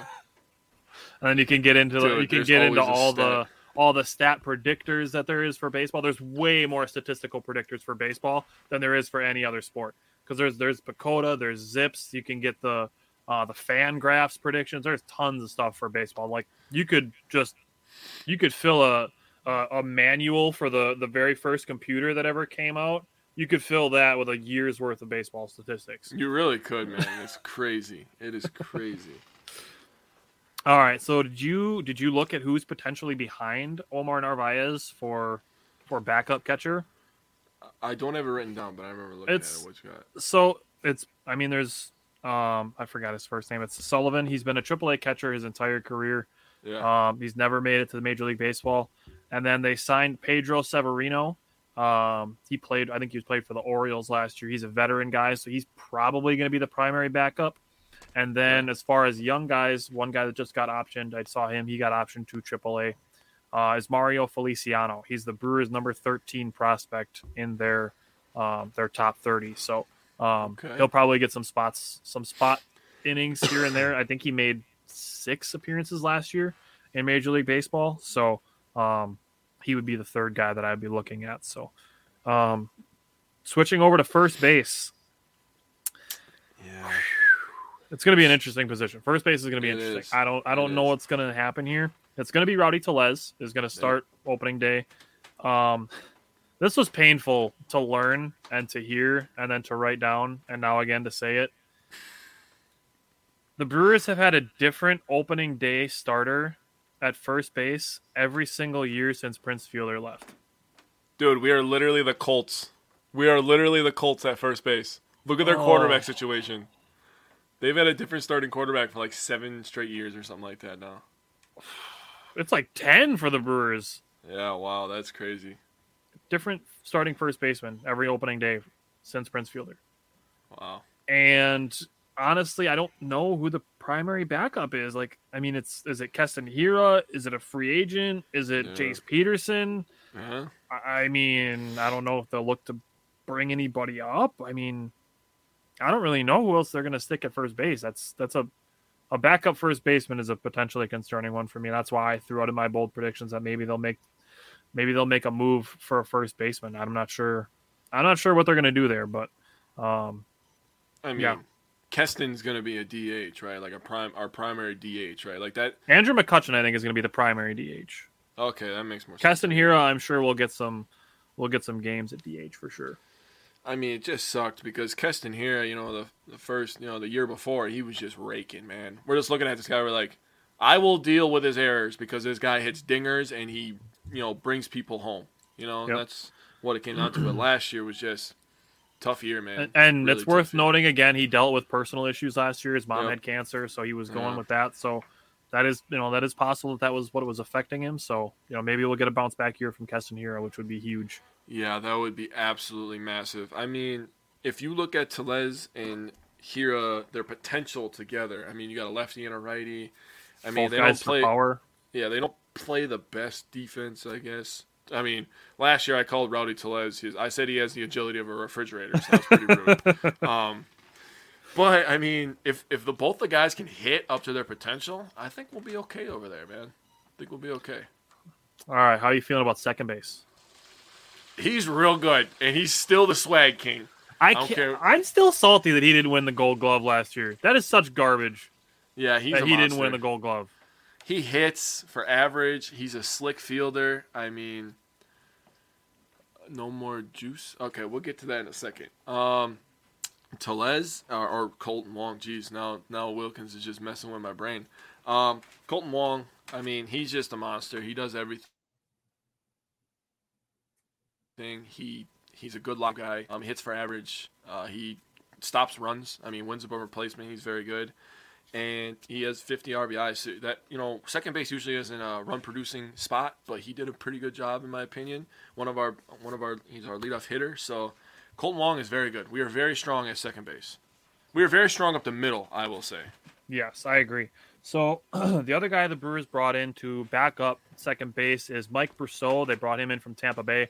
Apparently, there's a super strong connection between Milwaukee and Tampa Bay. Milwaukee is like the Tampa Bay of of the NL, um, and actually the parallels are pretty close if you look at it. But Yeah, yeah. that's so they, these teams kind of work together a lot. It seems. And so I'm looking at Mike Brosseau as the primary backup second baseman. Jace Peterson probably play a lot of backup second base. Um, I didn't know where to put Peterson. I just put baseball player. That's really what I put because I put first base, second base, and I was like, dude, where the hell does Peterson play? everywhere. I've literally seen him play one through well, two through nine, basically, not catcher, but Yeah, he, yeah, everything, yeah, everything but catcher. He, he's he's three through nine. yeah, and and through like two innings of of baseball. right. Um, so to answer the snarky Christian Yelich question, um, first of all, he fractured his kneecap. Like I can't even imagine like how painful that would be, like fracturing a kneecap.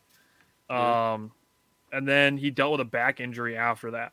So coming into this season, um, I'm kind of jumping ahead a little bit to the outfield, but Christian Yelich did say that he's he didn't he didn't use the best shape of his life quote, but he did talk about using this offseason to get to know his body better, um, being in better shape, understanding his body better, um, you know, kind of getting in shape in different ways and being more ready for the season and, and like like I said, understanding his body better was was the way that he phrased it. So um I mean it's a bold prediction. So it's something that, you know, it doesn't necessarily look like it's something that's going to happen, but it could happen. So, you know, we call them bold predictions. It's not like lukewarm predictions. They're called bold predictions for a reason. That's why we make them that way. But are you going to go across the field at fifth position, or are you going to go across the field in the order that they are? Do you want to go to shortstop or third base first? Um, I do shortstop first. All right. We are we are rolling up to. I can't wait for May 22nd because we're going to celebrate Willy Adames Day. okay. they, we had the Willy Adames bobblehead on May 22nd, actually. So the Brewers are thinking the same thing as us and Let's having go. Willy Adames Day on May 22nd. He, Brilliant marketing. Brilliant. He marketing. was he was the really the catalyst for the turnaround of the season last year. I Yeah. really truly believe that he like I said he did receive some MVP votes. His his energy is just absolutely infectious. He's great in the clubhouse. Um, reminds me of Carlos Gomez that way. And actually, he knows Carlos Gomez because they were together in Tampa Bay for a little bit.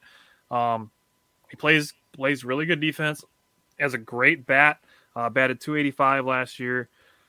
Um, after the home run, or after the home run, after the trade to the Brewers, batted 285, had an 886 OPS, which is on base plus slugging. And after the trade, this is a month and a half into the season, 20 home runs after the trade to the Brewers last year. So I love Willy Adames. I had to get a jersey last year already, and I'm excited to wear it a whole bunch. Yeah, uh, Willy Adames, man. What is there to say about him that hasn't already been said? His energy really, really just sparked a fire in the locker room. Man, he brought he brought everything, and he really is the reason for the turnaround. Man, he was he was amazing, and the smile I can still see it in my head. I can still see Willy Adames' smile and how excited he is, and he just reminds you of a kid uh, out there playing playing his first game. Every game feels like his first game, and every at bat feels like his first at bat. And you know, we talked about his power to opposite field. That's something that should get mentioned. The guy can hit it all over the ballpark, hit for average, and he's just got a freaking cannon, you know, on defense. He can throw some ropes, baby. So I am excited to watch Kolten Wong and Willy Adames have a full season, a spring training, everything together. They're going to be really, really nice. And then we come to Tyler's favorite player on the team. I I stuck by him when You did. people didn't. You and did. I'm glad you I did.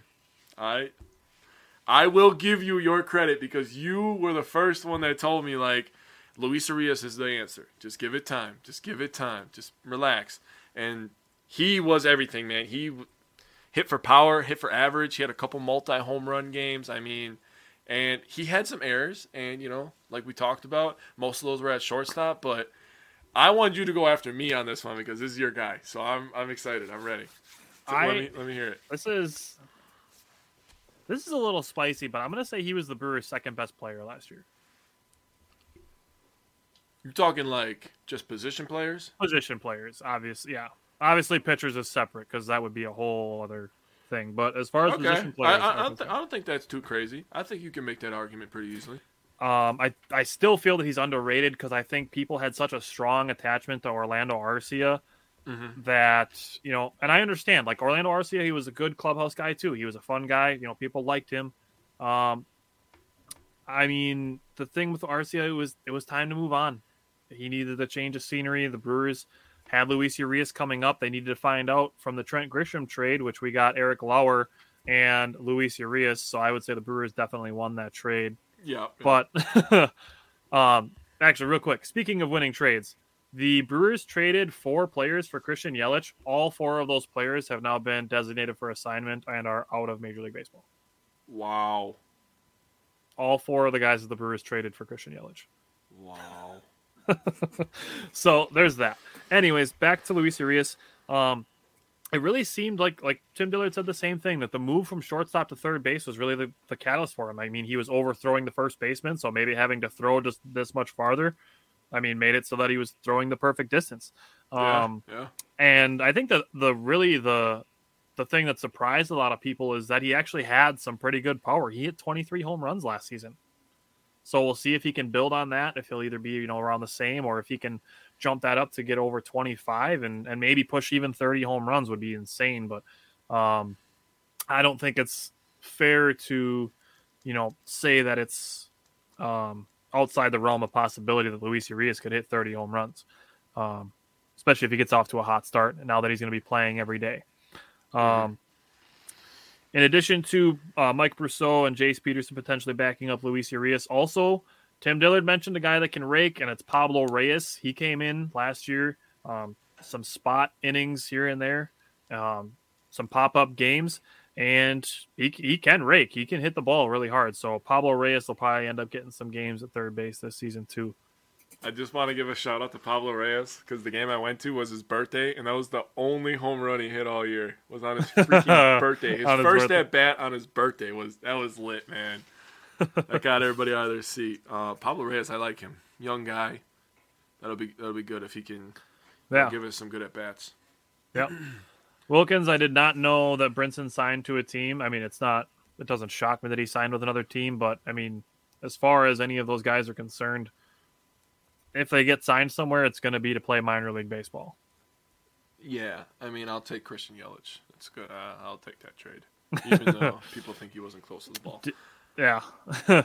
I mean, he still batted 248 last year Yeah, in and a down 117 year. games. I mean, that's a real. Do- I mean, Yelich had a str- had a struggle last year. He wasn't good. Let's let's not work our way around it. When you win an MVP, you create standards for yourself. He didn't meet the standards. It happens, man.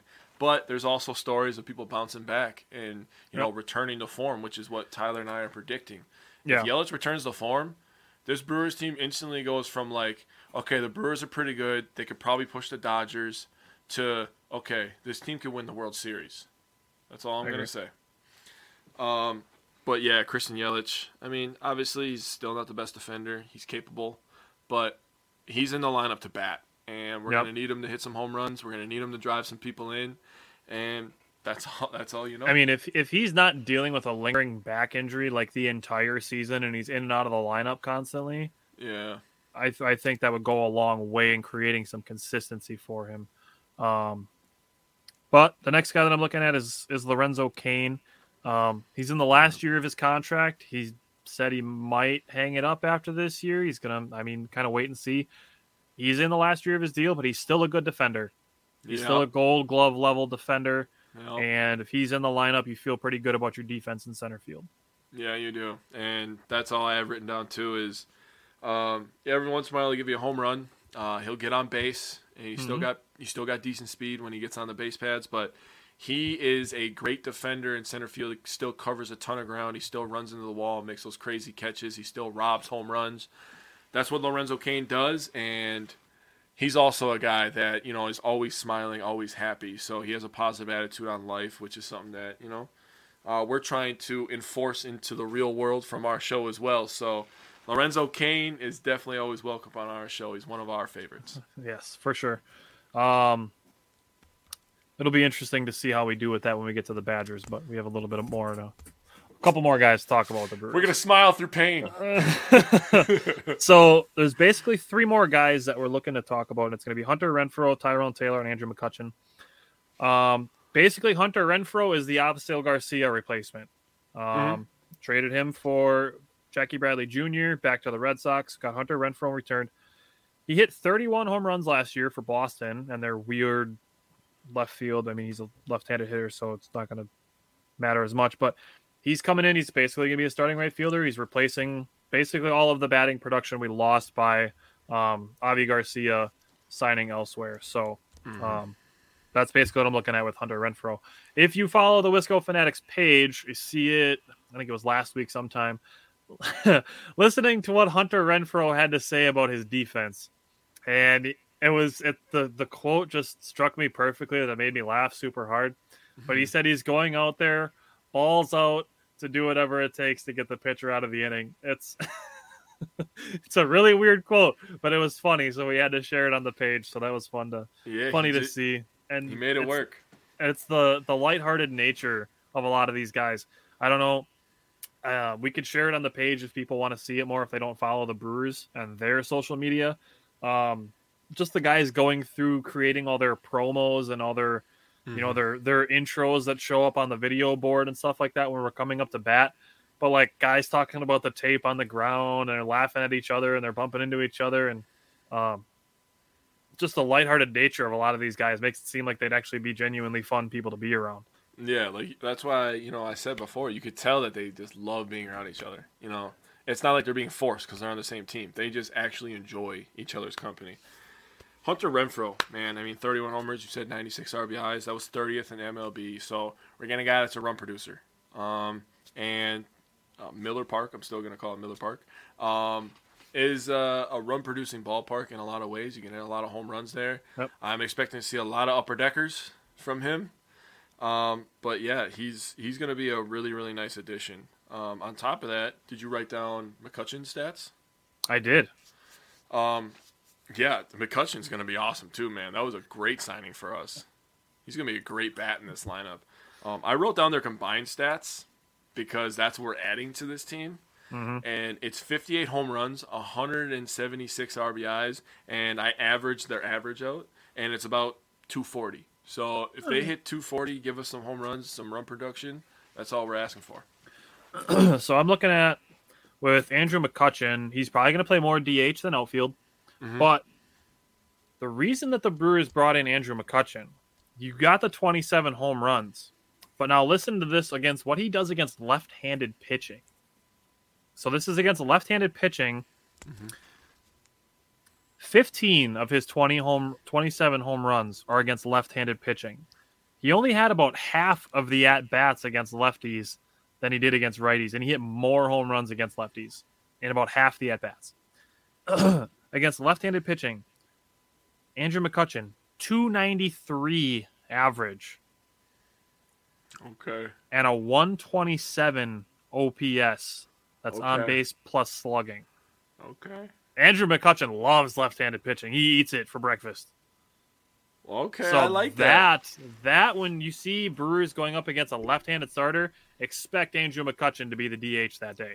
Yep, hundred percent. I mean, he's gonna, like you said, he's gonna be DH a lot. So Yeah. It, it's gonna be uh, it's gonna be a good year in Milwaukee. I think another another lot of wins this year. Yeah, and they, you know, while they may not have loaded up on offense, but swapping out, you know, Jackie Bradley Jr. slash Avi Garcia for Hunter Renfroe and Andrew McCutchen, and then more playing time for Tyrone Taylor. Tyrone Taylor is going to be basically the primary backup to all the positions, mm-hmm. and we know the Brewers last year dealt with a lot of injuries in their outfield. Lorenzo Cain missed a ton of games. Christian Yelich missed a handful of games.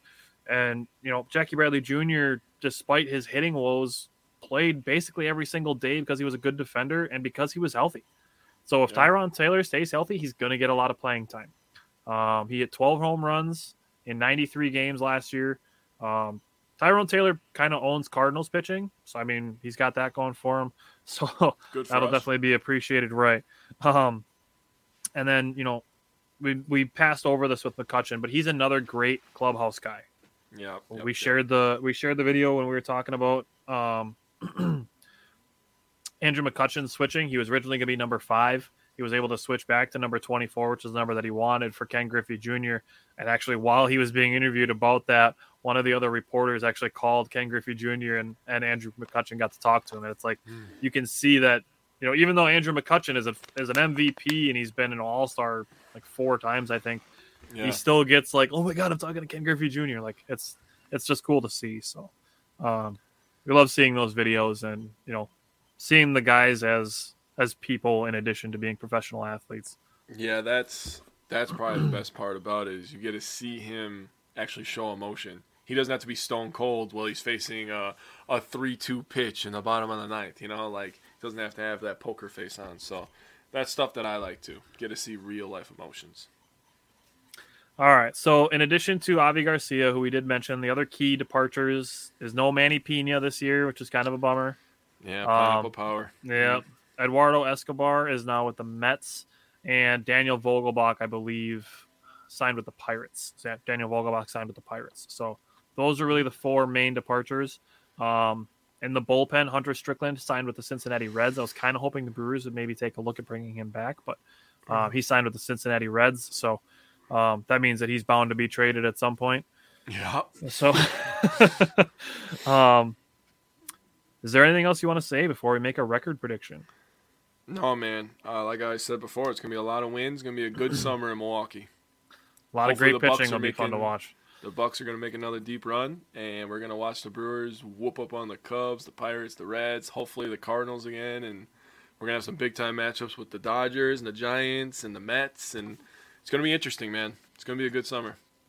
All right, hit me with your record prediction. All right, so like I said, my first record prediction was already written. It was 93 and 69.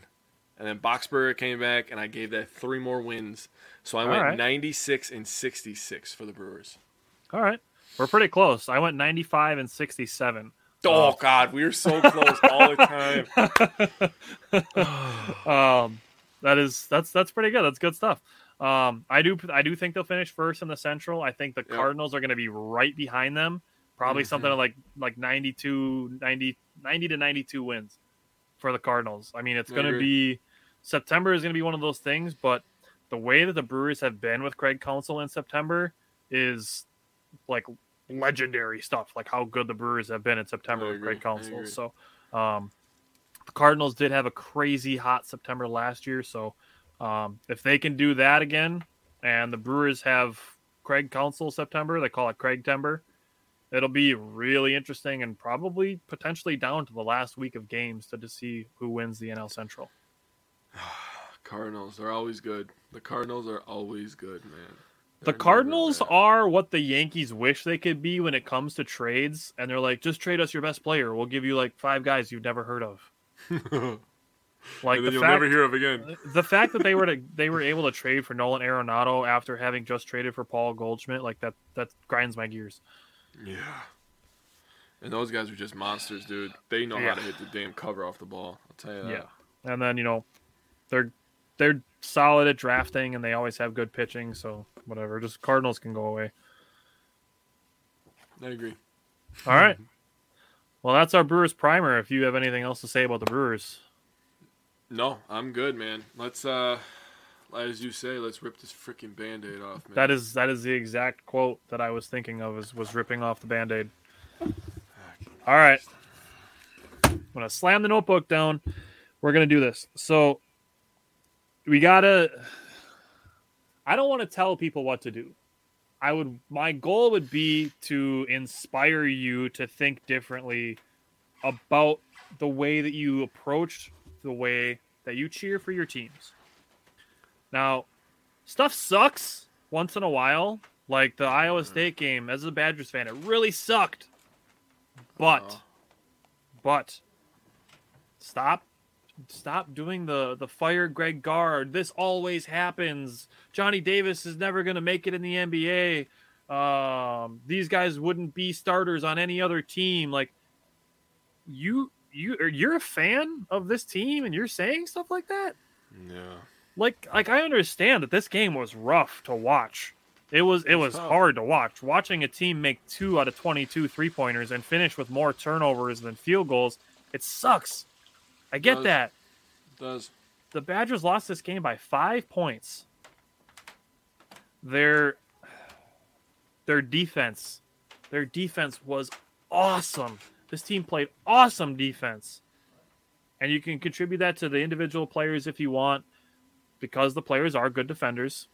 But that that gives me confidence that Greg Gard has a good defensive philosophy in mind and he has a good culture and a good program that promotes guys wanting to play good defense. Mm-hmm. And the other big takeaway that I had from this game was the Badgers did really well at the free throw line. true. So those were my two big takeaways. You know, even though it was their worst offensive game of the year, they only lost by five points. So, All right. what are you thinking about this game? At the end of the day, what happened in this game was Iowa State made the shots. They made the big jumpers. They made the fadeaway mid rangers when they needed to. The Badgers did not. Honestly, when they lost Chucky Hepburn, we lost ball handling, we lost floor spacing, Ball and- security. Yeah, and that really we lost Brad Davison coming off screens, which changed our entire offense. Um, and it really made us kind of one dimensional. It was like, all right, they're going to give it to Johnny Davis. And then if he doesn't score, they're going to give it back to Brad Davison. He's going to try to make a turnaround fadeaway jumper from the free throw line elbow. And it was like, it was some of the ugliest offense I've seen in a long time. I mean, for a team that we were raving about playing a faster pace and scoring more and getting more possessions to score 49 points, to be held by 49 points by an 11 seed, really, really hurts. And some of the stuff I was watching after the game, I mean, Johnny Davis was 0 of 7 from 3. Um, 2 of 22 overall. You already mentioned that.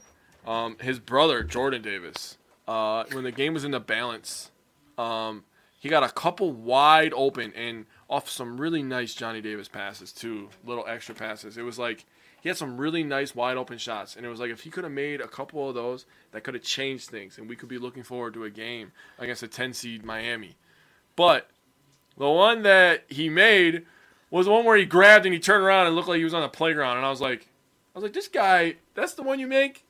Like, I wanted to just turn my TV off after that. he didn't man. bank it in. It didn't like rattle It was around the rim. straight cash. Straight cash. Absolute perfect swish.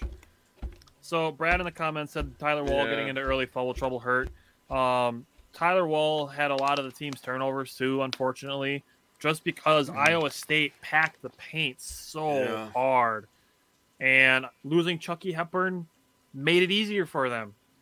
I put this in my notes that I think that Chucky Hepburn being in the game, Jahcobi Neath, and and you mentioned Jordan Davis having open threes. I think Chucky Hepburn knocks some of those down. Yeah, definitely. I agree with that. And then I mentioned already more turnovers than field goals. Chucky's in the game running your offense. Chucky is a very good player for ball security. He's a really good point guard that way that he doesn't turn the ball over. So I think that that 17 turnover number comes down if Chucky Hepburn plays the second half. Man, that was. Uh, this is what it feels like to be a fan.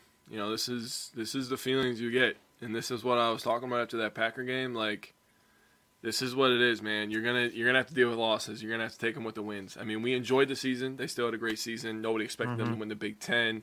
Nobody expected them to win that Maui Invitational. I mean, overall, if you look at where we were projected to go, the season is still a win. But I don't work that way. To me, Um, you look at you're an 11 seed and what we could have played against. This team was bound to be in the elite eight. I mean, that's just what it felt like. So, you know, it is what it is. But now we just move on, and now we got players moving on too. So when we get into our Brewers primer for the next season, it's gonna be really interesting to see some of the moves and the offseason stuff that happens. Johnny Davis is going to the NBA. I'm sorry, it is Yep. what it is. Yep. He's still in the top five big board projections, and when you're that high, you take the money. You- yeah, you go, yeah. in. So he's not his draft his draft prospect, you know, his draft capital, whatever. It's Yeah. not going to get any higher than it is now. No. And, you know, on top of that, Brad Davison gave us five good years. So I want to thank Brad Davison. Want to thank Johnny Davis. I mean, they gave us some memories, man. I want to throw out a bold prediction for Brad Davison. I want to throw out a Brad a bold prediction that Brad Davison is on the Badgers coaching staff next year. Ooh, next year, I think he'll take a year off. I think he'll take a year off, get his mind right. He's going to get married, maybe Yep. take that honeymoon year. The next year, though, the year after that, So you, That- so you're feeling 2023 2024 Yes. season. Uh, that's when I'm thinking Brad Davison makes his. Brad Davison returns to Madison this time on the bench. Yeah, I just I already see. I don't You think he'll play He- overseas? I don't think he's going to play overseas. He's been pretty pretty outright about wanting to get into coaching. Yeah, he's talked about that. I remember. I, I And Greg. Gard has talked about him being basically a coach on the floor. I think it, Yeah. I don't I don't know. I, I don't say it's outside the realm of possibility that Brad Davison continues a playing career somewhere, but I think he's really looking to get into coaching sooner than later. I agree. I agree. All right. Now, what I said about this game, it's we're just going to be beating a dead horse here by mentioning that the Badgers had a bad offensive game. Yeah. What I said about this was that great teams can overcome bad offensive games and still win. And to me, unfortunately, the Badgers are just a good team. And Yeah. you know, it's it wasn't a secret that the Badgers they did not have a very deep bench. I mean, having Lorne Bowman could have potentially helped this team. He's still dealing with illness stuff. Um, so that you know that is what it is. Lorne Bowman was kind of a guy that I was hoping could carry some of that three point shooting load for the Badgers off the bench, but um, it got to the point where basically Chris Vogt, another guy that's going to be leaving the program, he's a senior too, um, basically became the Badgers' best bench player throughout the last four games of the season, and you know he he did his best to contribute here. I mean, he had he, the Badgers like only two points for like seven and a half minutes in the second half, but um, you know, it's it is what it is. I mean, Isaac Lindsey got playing time, the guy that we like hadn't even talked about since we did the primer for the Badgers. Yeah. Um, it's it's I hate saying it is what it is, but that's how it is for the Badgers. But the thing is, next year Chucky Hepburn's going to be back. Tyler Wahl is going to be back. He was just a junior this year. Yeah. Uh, Steven Crowl is going to be back. I mean, we're returning three out of five starters. Last year we Uh, couldn't say the same. I'm really hoping that Crowl bulks up or f- finds I- confidence behind the arc. He's got to do one of the two. Yeah, I agree. Um, the fact that he was he gets he gets pushed around because he's he's thinner. So you know the Kofi Cockburns of the Big Ten were able to push him around. Zach Edey, for example, was able to push him around, and then you know he he got to a point where he wasn't making shots, and then he wasn't even looking to score anymore. Uh, it happened late in this game where he got a, a catch on the block and he didn't turn look at the basket. He turned and looked to pass back out to the perimeter. Yeah. So Crowl's got some work to do. He's going to be,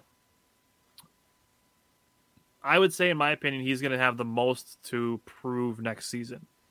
He's gonna have to have the most growth, and he's gonna be a very Yeah. important player for us. Yep. We're gonna be doing a lot of one and five pick and roll, pick and pops next year. Yes. So um, we're gonna look forward to that. It's gonna be interesting. I look forward to to more Chucky Hepburn next season. Um, he like we we predicted that he was going to be the starter day one.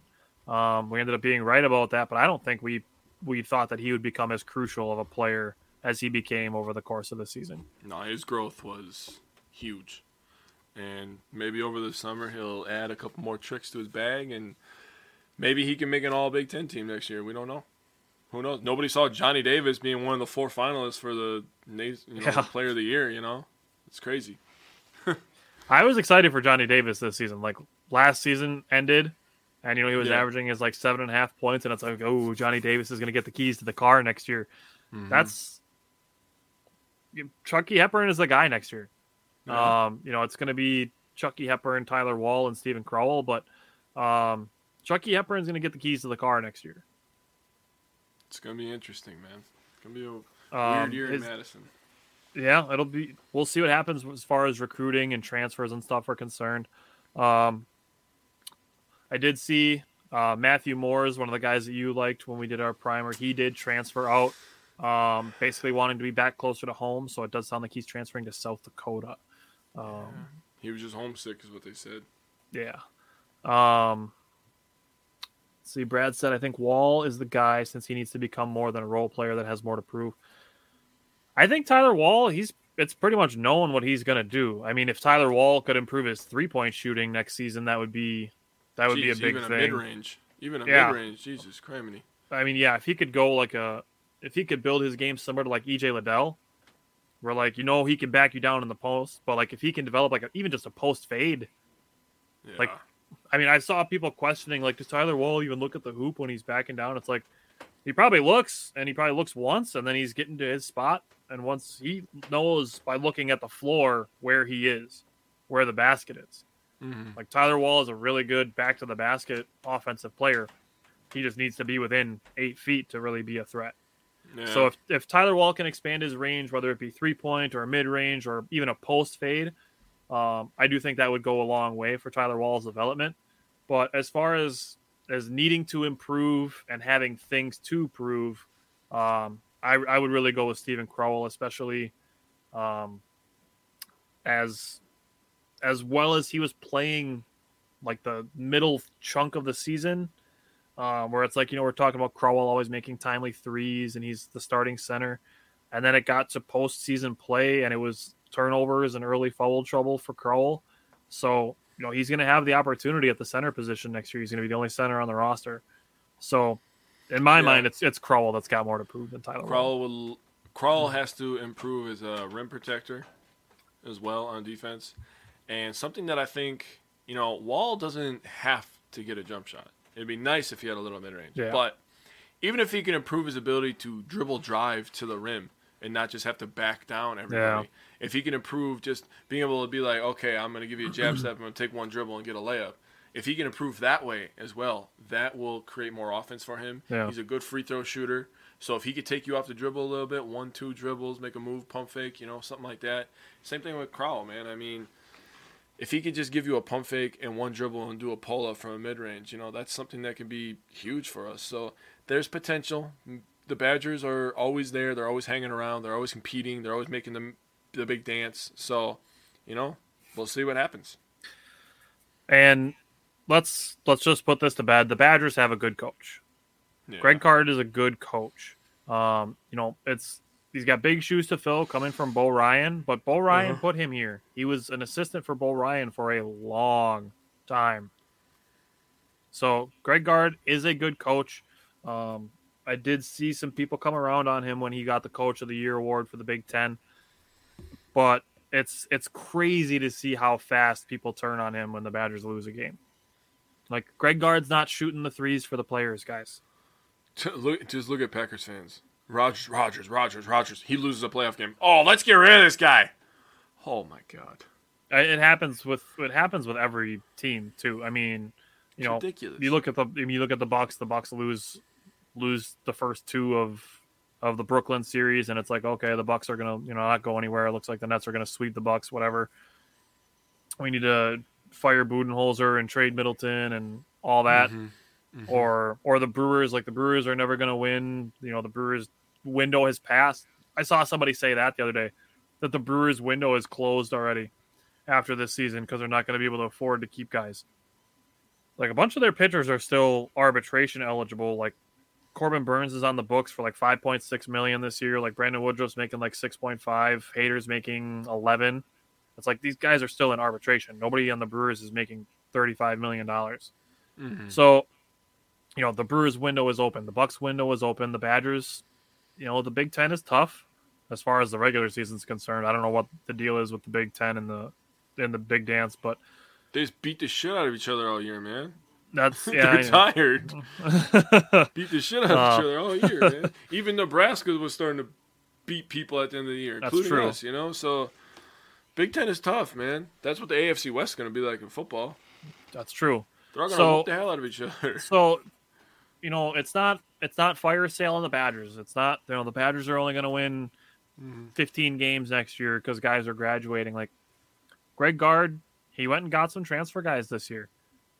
He, he's going to understand the process a little better. He'll probably bring in more transfers next year. Yeah. He's gonna he's gonna need to replace two starters next year. So how he goes about doing that, we don't know yet, and we'll we'll definitely do a Badgers primer uh, when that season comes around. But you know this again, this game sucked, but it's not the end of the world. It's not the end of Badger basketball, and you know, it's not it's not to the point that we need to fire a coach or or go straight to bashing players. Like that's not what we want people to think or how we want people to think. Again i'm not going to tell you what to do but that's that's one of the things that we want to do with this show is is be able to to take away positive things and you know dwell a little less on the negativity I mean, you probably feel better day to day if you don't dwell on negativity. Just saying. Yeah. So you know things suck once in a while but come hang out with us and we'll talk about it We'll help. Um, did you want to say anything about the Colgate game specifically? Uh, I mean, Colgate came to play. Badgers were kind of struggling in the first half. It was tied 28-28. Um, they ended up pulling pulling away late. Johnny Davis played pretty well in that game, uh, especially late. I don't have any anything really special to say. I mean, sucks. We lost in the round of 32. How do you think Kentucky feels? They lost the first day. That's true. Uh, Kentucky lost to a 15 seed, and Yeah. you know when that first happened, I'm like, cool. Maybe Johnny Davis can go on a run and strengthen his Player of the Year, you know, candidacy, and and yeah, and then the Badgers lost on Sunday. But Yeah, it is what it is. I mean, it'll be it'll be a, a university of opportunity next year as far as as the team goes. I mean, the team isn't going to have a clear cut leader like it had this season coming in with Brad Davison and Johnny Davis. So, um, we'll see what they can do. Yep. All right. Do you have anything else you want to say about the Badgers? No, I'm mad at you, so I don't want to see you until fall. I want to see the Badgers this summer, but that's football. Oh yeah, I like I like I want to. I'm talking Badger basketball. I'm mad at you. So don't want to see you till fall. All right. Well, let's we we put the Badgers in there first, so we could purposely end on a higher note with the Bucks. So let's start talking about the Bucks. Let's start with the Bucks and the Kings. Um, that game, Bucks were getting some some points from everybody in the beginning of the game, giving up some second chance points, which is annoying because I I don't like it when they do that. Yeah. Um, Middleton was super hot in the first half. In the middle of the second quarter, the Bucks went on a 13 to 2 run. Middleton scored nine of them, had 17 points in the first half. Giannis had 14 in the first half. Um, but this game maybe think the Bucks still had some work to do on the pick and roll. That's something that the Badgers figured out in the second half of the game against Iowa State. They just couldn't put the ball in the basket on the other end. But um, lots of back and forth in the third quarter, and then Giannis basically took over the third quarter. The Kings took the lead at six minutes and 50 seconds, and then again at four minutes, 10 seconds, and three minutes, 50 seconds. So the Kings took a bunch of leads here. Jrue Holiday, I mean, we, we're going to talk about Jrue Holiday a whole bunch. um, Khris Middleton hit a deep three pointer with two minutes, 10 seconds. Game was tied at minute 47 seconds, and the Kings did not score again. Bucks finished the game on a 9 0 run, a 15 to 3 run total. Um, I don't know if you want to say anything about the game specifically, because there are some fun things to total up about this game. Um. Well, first thing I'm gonna do, I'm gonna be a nice guy, and I'm gonna give credit to two players in the Kings. Um, DiVincenzo played really well. He had 19 points against uh, his former team, obviously, and then Davion Mitchell, Davion uh, Mitchell, rookie from Baylor, Badgers fans, we know about him. He ended our season last year. Um, he's a really good player. He's tough. He's going to end up being a pretty good player for the Kings over there. And the Kings, man, I mean, Brad said it in the comments last week. He said that the Kings are a different team since that trade, and I, I feel it. I, I see the the mental toughness changing a little bit. They're kind of changing the environment around that team as not such a loser team. Yeah. Um, they feel like in a couple of years, you know, if they put you know they put the right blocks in place, they could be competitive. They- They, won't. here, they won't be the laughing stock. They won't be the laughing stock. The the Kings now remind me of what the Grizzlies were two years ago. I agree with that. I'm with that. I mean, they they're putting the right pieces in place. So Yeah. they're they get up and down. They like to run. They got athletes over there. And when you're bad for so long, you should be good at some point, right? I mean, you know, the Lions just stay bad, but that's you know that Yeah. is what it is. Yeah. Um. I mean, Khris Middleton, seven to ten from three. That's insane. That's awesome. the guy the guy was on fire literally um they had 47 rebounds to the kings 39 so that's nice to see. I i i always look at rebounding and three point shooting for some reason. That's just like big things for me. I mean because three point shooting is so aggressive or so important and you got to be aggressive on the boards and you got to show that you're the more physical team. You can't get pushed around. That's one thing that the bucks don't do. Uh, one thing i wanted to really stress today is I feel like the Brook Lopez and Giannis Antetokounmpo duo down low on defense. I mean, those guys just understand where each other is going to be, and I really feel like it's underrated, man. I'm watching them in that Bulls game yesterday, and they just understand where. Okay, Brook's gonna be right there. Okay, Giannis is like, yeah, I could be over here on this side, and Brook's over there. Oh, so Giannis is probably behind me over here. It's just like they just know, and I just really feel like it's underrated, man. That duo down low is just amazing. But Giannis had 36 and 10. He had a couple really nice jump shots in this game too. It was like this man is becoming a freaking beast, dude. He's a freaking monster. Like seriously, he's doing fadeaway mid rangers in the paint. He's like, well, how do you stop him now? It's he scored the last twelve points for the Bucks in the third quarter. Hey, James, we always beat the Bulls, okay? And we're always going to continue beating the Bulls. And if we meet in the playoffs, God forbid, I'll tell you what, Griff is going to have a lot of practices during those games. That's all I know. You can tell him I said that too, because I don't care. But anyways, yes, Giannis, Giannis was the man in this game at the end of the game, the whole game. He always is, you know. That's Um, true. But I, I got nothing else. It was a good game. Kings competed, man. So the Bucks, the Bucks' big three, Giannis, Middleton, and Holiday combined for 89 points and 22 rebounds. Yeah, that's insane. That is huge. Jrue Holiday was the third best player in this game. He had 21 points, four rebounds, and three assists. Khris Middleton, in addition to being seven for 10 from the three point line, 32 points, eight rebounds, eight assists. That's a Giannis stat line. He had eight assists and seven threes. We're gonna win a lot of games if he does that. Holy hell. Um, 13 turnovers. That's that's okay. They gave up 22 points off of those 13 turnovers. So for me, you know, Jake mentioned that he looks at rebounds and three point shooting. I look at missed free throws, second chance points, and points off turnovers. Those are my fundamental failures. That's what I call that. I haven't found a good way to quantify what's good, what's bad, what should Mhm. dictate if you win or lose yet. But you know, you're spotting teams' points by not doing things that you should do fundamentally. So for this game, Bucks missed free throws, second chance points, and points off turnovers. Nine missed free throws, 17 second chance points, and 22 points off turnovers. That's 41 points that the Bucks spotted the Kings. What? Um, yep, there it is. I actually just got the the notification as well. The New York City is lifting the mandate. So Bring it. Bring it. I that's, fucking that's want it. do.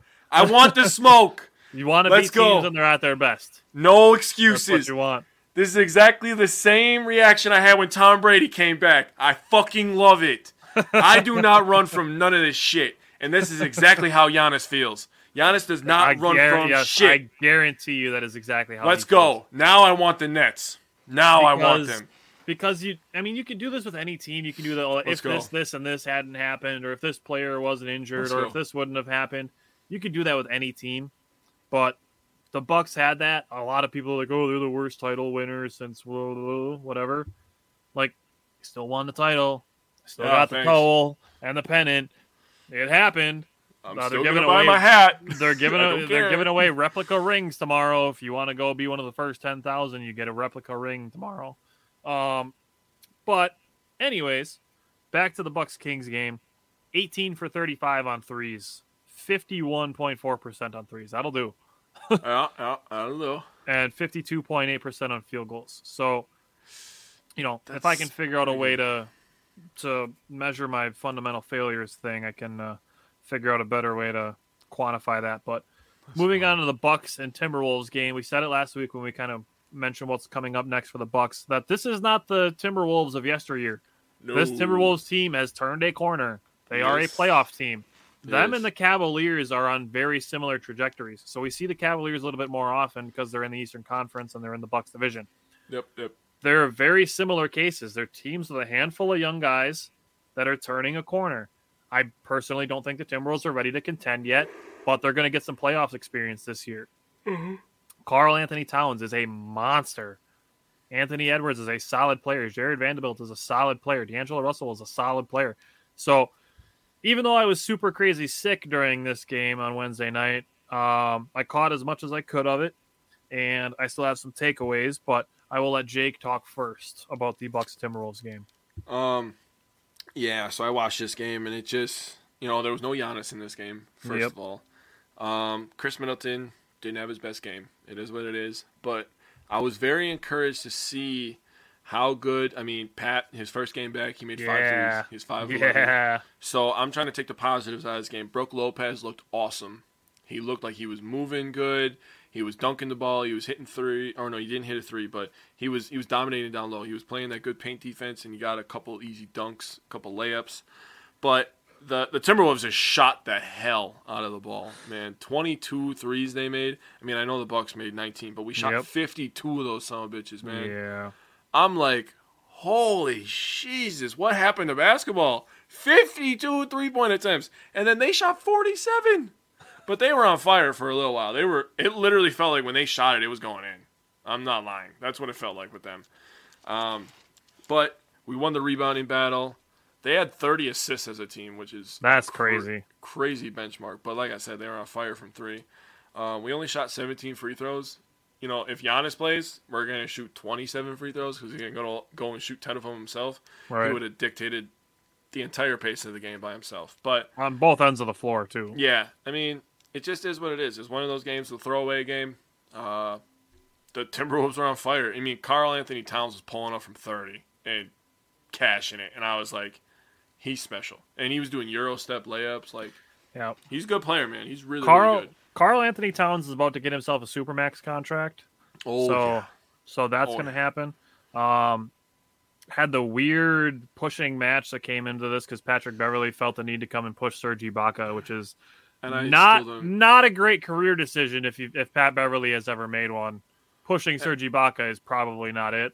No, he pushed Bobby. he pushed Bobby. He pushed Serge. He ran up and pushed Serge while Serge was talking with Oh yeah, you're right. uh, you're right. Taurean Taurean Prince. Was it? You're right. You're right. And then I don't understand why George Hill got kicked out. Like that still doesn't make sense. Because he retaliated. I understand, but he's just sticking up for his guy who got blindsided. He, That's he's how I still. It's the retaliation of it that it's not. yeah, because because it could have escalated, and I Right. understand that point. But still, in my mind, it's like George Hill isn't that kind of guy. You got to take you know his mindset into consideration too, I guess. But can't really do that with every one of them. So it is Right. what it is. Um, I still want to see less dribbling. Um, the Bucks seem to let their pockets get picked a lot by just dribbling so much. Um, I do feel that besides Serge Ibaka and Bobby Portis, this wasn't a bad game for the Bucks offensively. Um, Yeah. Looking at Serge Ibaka and Bobby Portis, they combined for eight points on three of twenty-one shooting and one for ten from the three-point line. Yeah, Bobby's in a funk right now. I mean, he got going a little bit last night, but Yeah. he's gotta he's gotta pick it up, man. We're gonna need him again. Maybe Yep. give him a rest day coming up here. Yeah. So looking at that, like again, we mentioned this is not the old Timberwolves team. They're nipping on the heels of Denver right now. Yeah, and Denver, if they were fully healthy, whoo, baby. Yeah, they're not getting Jamal Murray back. I guess they're Yeah, they're saying that. Jamal Murray is not close, but they should get Michael Porter Jr. back, so that'll be some help for Jokic. That'll but- be some floor spacing, some ball handling. He's Yep. long. Yep. Um, and then the other thing that I had from this was watching Mike Budenholzer's post game press conference after this was that Brook Lopez met his next uh, minutes goal for 20 minutes a game. So that we can transition into the Bulls game, and Brook Lopez is back in the starting lineup. Now, this is what I wanted to see because you, you touched on this already, and I'm glad you did. That Bobby Portis is kind of struggling. I've been looking forward to Brook Lopez getting back into the starting lineup so Bobby Portis can go against second unit defenses. And he's Yep. not going to see other teams' best uh, power forward defenders. He's going to see their second best power forward defender. Or we can get back to Bobby Portis lighting up second units and having 18 points and nine rebounds every game. Yeah, I mean, he went he went at Vooch a couple times last night. and It was like, please continue to put Vucevic on Bobby Portis. That'll end great for you, Chicago. man, um, I'm just gonna start uh, talking about this game. It Yep. was man. I know you're excited for this. I know you're excited for the Bucks and the Bulls. Oh man, I love beating the shit out of Chicago. It is it fills my heart with happiness. Um Giannis 25 17 5 assists and 3 blocks. In 29 minutes. It's a freaking mouthful. Yeah, dude. Guy is a freaking monster. First thing I want to point out, first thing I should have pointed out, the Bucks shot 61%. You think the Bulls are winning any playoff games when the Bucks are shooting 60%? I want to play no. the Bulls so badly in the I know. postseason. If I, I was know. any one of the top three seeds in the East, I would be wanting to play the Bulls. The Bulls Yeah. are 0 and 16 against the top three seeds in each conference. They're horrible. You know, 0 and 16. That's crazy. I shared that stat where they showed their record against all the playoff teams in the East, right? And where they only had like two wins here, one here, one here, and they're two and one against the Nets. And Bulls fans are like, "We beat the Nets two times." Yeah, okay, I guarantee one game. probably while against- probably while Durant was injured. yeah, Durant and Irving were out, and one game when Irving wasn't playing at home. Like, okay, settle down. But I shared that in there, and a Bulls fan actually said, "It's not that bad, to be honest." I was like, bro, if that was the Bucks right now, I'd be real embarrassed. I'd be nervous. But the Bucks know how to beat good teams, obviously. Yes. So we're getting into this game, and you know we see Brook Lopez scoring scoring ten. We got Wesley Matthews giving us 11, 2 and two. And I brought Wesley Matthews up right away because they had a really really nice play in the middle of the third quarter where Brook Lopez gave a nice bounce pass down to Wesley Matthews, and Wesley Matthews made the layup. And I was like, that should be flipped, but that worked out really, really well. I really liked that. And then Brook had a really nice assist. Uh, his two assists were really awesome. Where he had a nice pass to Jrue Holiday, who finished. Dude, Holiday it was literally like a layup line for that guy last night. Dude, But not even Caruso's such a good Not, defender. oh my Mm. god! Did you see it was in the first quarter? Jrue Holiday did a spin move into a step back for three and cashed it in Caruso's face. Dude, That was I don't wanna- disgusting. Jrue Holiday hit a spin move into a step back. Like who does that? Jrue Holiday. the Oh C's God. are on fire right now. I want to say the Celtics are on fire. That'd be a really, really great playoff series. I would love to see a four-five with the Bulls and Celtics. I think the oh, Celtics. Oh, the would Celtics will series. wipe them. The Celtics will wipe them, dude. I'm sorry. I would take. I would take the Celtics in six. I just think the Celtics are on fire right now. I think I just think they're better. The Bulls just have no interior defense. They have zero. It's almost as if I've been saying this entire season that the Bulls have nobody to defend Giannis. Nobody Wait. has anybody to defend Giannis. I mean, that like I've mentioned, there's a few guys you can throw Yeah, at Giannis. yeah, right. You can, you can. but the Bulls have nobody.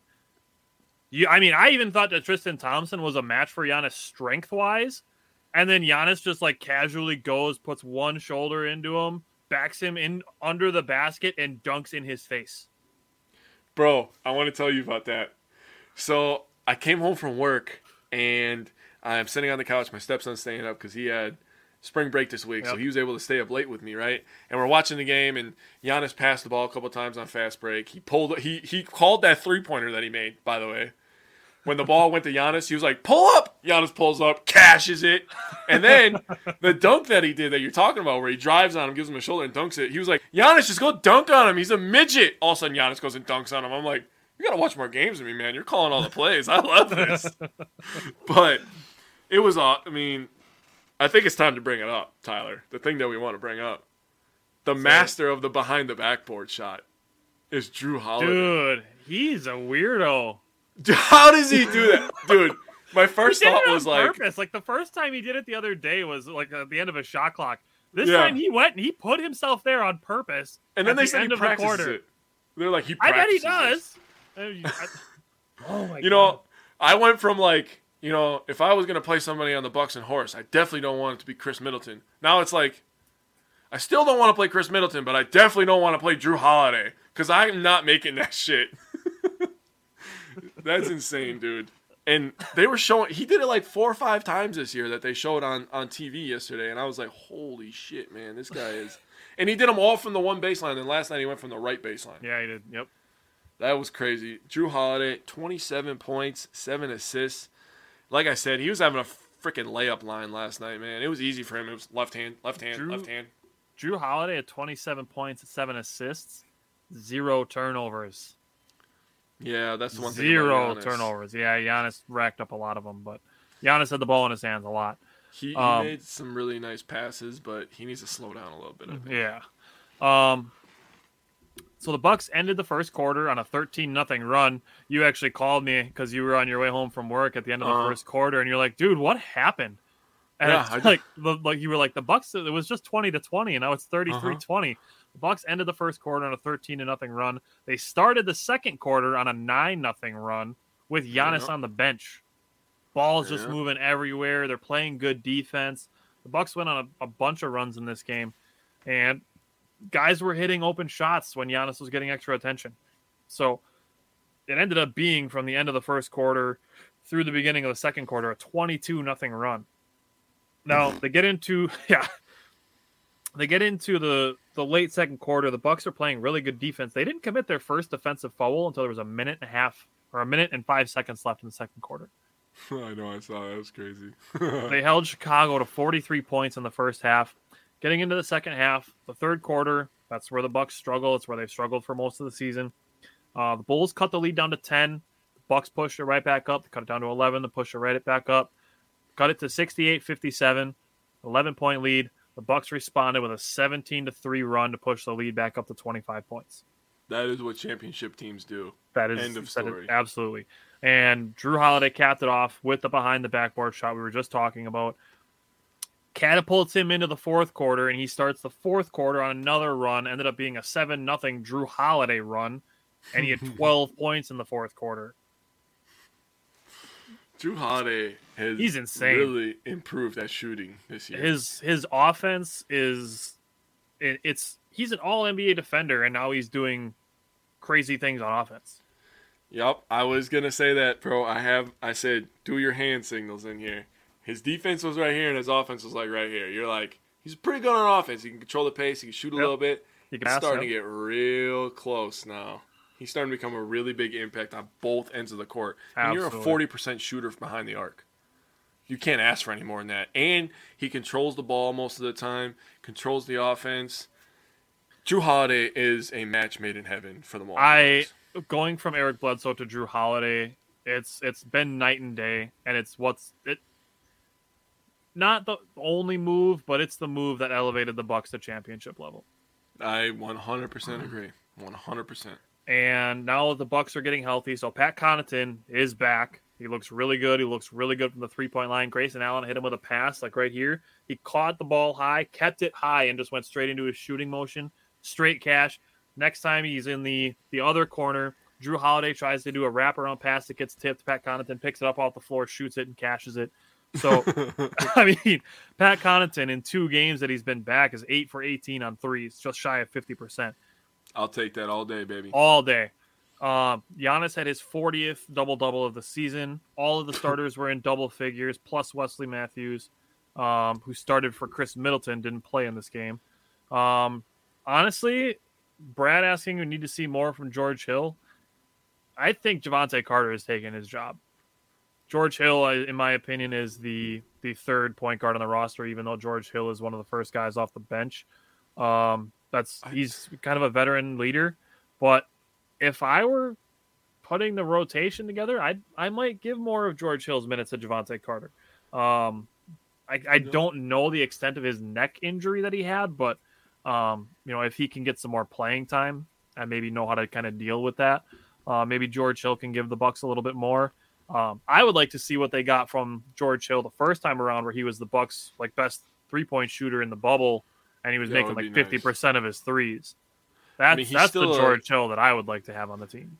He's still a trusted ball handler for one, and he's still a very good length. He's he's a good athlete and he's a good long defender. So if you mm-hmm. get into a situation where you need a good defender, he could still come in in a spot and do that. But I mean, Javante Carter has been more, way more than I expected. I was like, this guy plays defense. Okay, he comes in, he's just cashing threes, He's fifty five percent on threes since he joined the Bucks. making smart passes. I mean, Carter's doing really everything right now, in my opinion. So with with George Hill, I feel more comfortable with George Hill than I did last year in the playoffs with Jeff Teague as the primary backup. Hundred percent, hundred percent. So I'm still I'm still good there. And now we throw Javante Carter in there, who I would feel comfortable throwing in for a few minutes here and there in the playoffs. Oh, I want Carter to go on Irving so bad and him to get a stop for us to like win the series or something. Oh, I would absolutely abuse net fans on the internet. it would be a bad day to be a Nets fan. Um, that being said, Grayson Allen actually had some success driving to the hoop. I don't think that's something he really gets credit for. I think people see him as just a three point shooter. He On can drive to the basket. He On can Caruso. drive. He multiple times. He did it twice in the fourth quarter too. So, Yep. um, Layup I- lines, bro. I really believe that when Khris Middleton is back, I really believe this Bucks team could go ten deep in the playoffs. Oh, most 100%. playoff most playoff teams you want to have like a, a, a roster of seven or eight for your playoff rotation. I'm really comfortable with the Bucks going ten deep on their roster. That's why that conversation we were having pre-show, where they were like, "The Mm-hmm. Suns are are super deep." I'm like, "Yeah, you don't watch a lot of Bucks games, but I wasn't even gonna get into The it, but Bucks. it was like, oh man, I said this when we we did the the Bucks primer we were talking about getting into the season. That I believe the Bucks are the deepest team in the NBA. Now that they're getting healthy, and we went through all of this season where the Bucks had these bad games here and there, and it's like that's where we miss Brook Lopez. That's where Yep. we miss Brook Lopez. Now we have Brook Lopez back, and it's like people are realizing like I didn't realize how much of an impact Brook Lopez made defensively, rebounding, second chance points. We we talked about it during the the Warriors game most recently that Brook Lopez doesn't rebound a ton, but he gets people away from rebounds. and you That's know what what else Brook he does? does. He's really good at those slap outs on offensive rebounds. He slaps Mm. the ball out from the other guys and somebody else picks it up. He's really good at that. He's really good at boxing out. Obviously, he cashes threes. He defends I, the rim. I love seeing Brook Lopez shooting with a smile on his face because he made like two in a row and then he kept shooting them, and it's like Bro. Brook Lopez is having fun. he took a bullshit three yesterday. he took a straight up bullshit three. He caught the ball. The guy was right there. He looked him in the eyes, asked him what his middle name was, and still shot it. I said, hell no. That was some bullshit. And then on the cast, uh, they were like, settle down, big fella. Settle down. I was like, oh, Mar- I have some Marques BS. Johnson is he always reels them in. Yeah, he does. He's like, settle down, big fella. I was like, that was some BS, dude. Straight up. um, Pat Connaughton talked about working on his form while he was injured, so he worked on his shooting form. So if, if Pat Connaughton can become an even better shooter than he already was, like He only led the finals in threes made last uh, year. so exactly, No and he deal. made some really clutch ones during the Brooklyn series. So um, if we're gonna continue getting more from guys that we were already getting good contributions from, like I'm I'm really excited for the playoffs to get going. Um, Oh, that being man, said. Who are your power pair this week? Giannis missed a game. Middleton missed a game. So I'm thinking you probably have Jrue in there because Jrue's done some crazy stuff. But I'm interested to see who your two are. So, you might laugh at me, but I took a different approach this week. So did I. I gave it to Brook Lopez Okay. because his impact on the floor is just instantly seen. Like he mm-hmm. doesn't even have to record stats, and you see how much better we are on defense and how much more fluid our offense runs. And then the other guy I gave it to was Pat Connaughton because All he right. is he's that guy. Like you, you're really good, right? And you need that little extra spice. You need that guy that will dive on the floor, that'll grab that rebound, that'll hit five threes. Pat Connaughton can do all of those things. So I went Brook Lopez and Pat Connaughton this week just to kind of mix it up from the Giannis and Middleton and Holiday trend. Aiden kind of talked me talked me out of giving it to Giannis last night. He was like, "Why don't you give everybody some love?" And I was like, "It's a good point. It's a good point, buddy." So I did stick with one of the big three. I did stick with Jrue because I want to continue to stress how improved he is on offense from last season to this season. Okay, okay. And the other couple things that I wanted to hit was a he's, he's an all NBA defender doing these things on offense. He looks 100%. absolutely locked in on both ends of the floor. Mm-hmm. So 20.67 points, 5.67 assists, 40% on threes, 54% on field goals in the last three games. And I want to again highlight the seven assists, zero turnovers against the Bulls last night.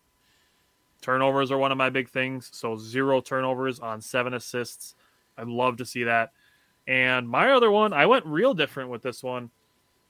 I went with Wesley Matthews for my other one. Ooh, okay, okay. So Wesley Matthews, he's you know what he's going to give. He's going to give strong defense. He's throwing in some rebounds and some assists. His last four games, he's nine of fifteen on threes. He's been hitting threes, man. In the last week, he's seven of twelve on threes, averaging a little over nine points a game. Mm. So I went with Wesley Matthews for my other one in my power pair. Yeah, Aiden, uh, my stepson doesn't sit down and watch all the games with me. Obviously, as nine years old, you don't want to sit there for three hours. It's tough. But uh, Wesley Matthews hit a three from the left corner last night. I was like, watch him. He's going to grab the arrow and he's going to shoot it. And they ended up, sh- he hit a three and he, he did that. And he was like, oh, that's cool, you know. So I appreciate your Wes Matthews shout out, man. That was awesome. Yeah. All right. So looking at it tomorrow night, Bucks play the Wizards. Uh, it's going to be the first time the Bucks are seeing the Wizards with Kristaps Porzingis on the team. So yeah, that'll be interesting. weird. It is weird. I like I like Porzingis. Like I, I liked it when he was on the Knicks and him and Giannis would have some back and forth, and it was the Greek Freak and the Unicorn. Mhm. But um, you know he's he dealt with some injuries and now he's been traded twice. So um, we'll see what happens there. But I would expect the Bucks to win that game. And then Saturday, Saturday and Tuesday should both have circles around them. Um, Yep.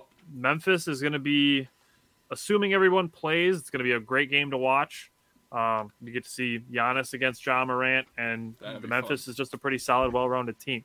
Number two in And- the West, man. The freaking Warriors lost to the freaking Magic last night without Curry. Yeah, that's weird. Whoa. And then Tuesday, Tuesday we have to keep an eye on James Harden and Joel Embiid to see if they're even going to play because apparently they're just playing like every other game or some shit. You know why they're doing that. I'm calling it like I see it. They are trying to avoid Brooklyn.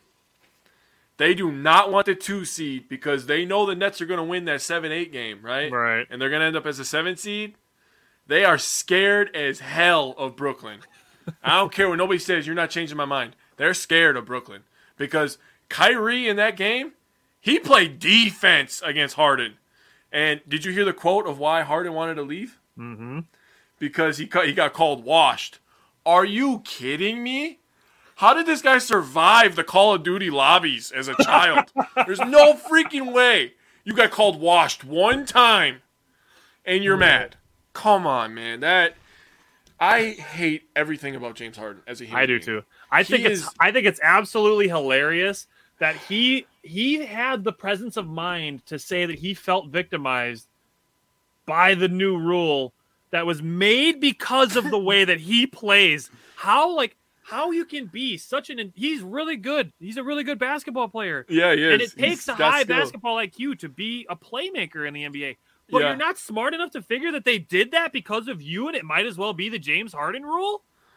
Like, so you just like, manipulated basketball for five years, and now you just want to. He's just sitting there with a round peg trying to put it in a square hole. Like, why isn't this working? But yet he can drop ten assists anytime he wants. Anytime he wants, dude. Anytime, man. I mean, he just doesn't want to be that guy. He wants to be the guy that drops 50. And it is what it is, man. Um, they really are trying to avoid the Nets. I don't care what anybody says, and I love that the Bucks are taking the approach like they did last year. Like everybody's like, "Oh, they should try to avoid the Heat." The Bucks are like, "Nah, man, fuck Doesn't that." matter. You're gonna play them eventually, Yeah, right? exactly. Because the Heat are good. Same thing with the Nets. I've been telling everybody, we're eventually gonna have to play the Nets. Yep. Why not make it in the first round? Yep. Let's just take take away our biggest threat right away, and then we can just run through the rest of these pretenders. I do. I am not one bit scared of the Heat. I really am not. I'm a little bit more in scared. seven game series. I'm, I was. A, I'm a little bit more scared than I was last year. I am, but they Right. still don't have enough consistent scoring, in my Right. opinion, to hang with a team like the Bucks that literally in every game dropped 135, 119 in a loss, and 126. Without Giannis in a loss. Yeah, without Giannis, they almost dropped 120. Dude, I'm not scared of the Heat. And the Sixers, come on, man. Harden will take care of them. Harden will take care of them. They'll they're losing in the second round, They have- guaranteed. They have, no depth in Philadelphia. They like they traded their depth and their best defender. And Uh, Maxey's a good player. Arguably their gonna, best defender. I'm gonna give a shout out to Maxey. He's a good player. I, he actually, I actually Yeah. like Maxey Yep. because he doesn't act like a, a complete d bag, and Yep. he just goes out there and balls. Man, he's a baller. He's a Yep. gamer, like Tyrese Maxey. And about the Celtics, how the how the playoffs are matching up right now, I could see the Celtics versus the Bucks in the Eastern Conference Finals. That is a real possibility for me with how the seeding is working out. Because I would be how interested to see a Celtic. I would love to see a Celtics Bulls series. I think that would be interesting. And I would like Yep. to see a Celtics 76ers series. I think that would be a seven game series. That would be interesting. Celtics Heat, who you got in that? That'd be interesting. Celtics Heat. Oh, The Cel- man. the Celtics are just so on fire right now. They're playing as such a good team, and they can score. They can't play the D. That's that might be the thing that gives me an edge. I think that would also be a seven game series, but I Yep. think I'd give the Celtics the edge because I trust them more offensively. Ah, the thing is, ah, I'm gonna be honest. I think I will take the Heat. I'm gonna take the Heat against the Celtics. I do think it would go seven games. It would be very Yep. interesting. It'd be a very very good series. But I, I'm gonna give the the edge to the Heat. I think the Heat would win that series. It'd be The very Heat, good though. the Heat still need to be healthy. That's the thing. That's the thing that makes me a little less concerned about the Heat. Is Kyle Lowry's not 100% healthy. Victor Oladipo's not 100% healthy. It doesn't seem like Bam Adebayo's 100% healthy. Uh, PJ Tucker has gone back to being the um, the vanishing from three three point shooter. I think he's made like one three in his last like five games. Um, yeah, after being like 50% for most of the season. So, you know, the Heat the Heat are a good team and they're well coached, and the Celtics are a good team and they're well coached. But as far as being well coached and having all the players on the floor and the depth of the rosters, I'm still gonna stick with the Bucks. Yeah, the Bucks are the best team in the East. I don't give a shit what anybody says. Sorry, we got the best player on the planet. His name is Giannis, and after you know that quote that is on Wisco Fanatics, after I heard the quote that he basically had a torn ligaments in his leg, and he's dropping 50 in the finals.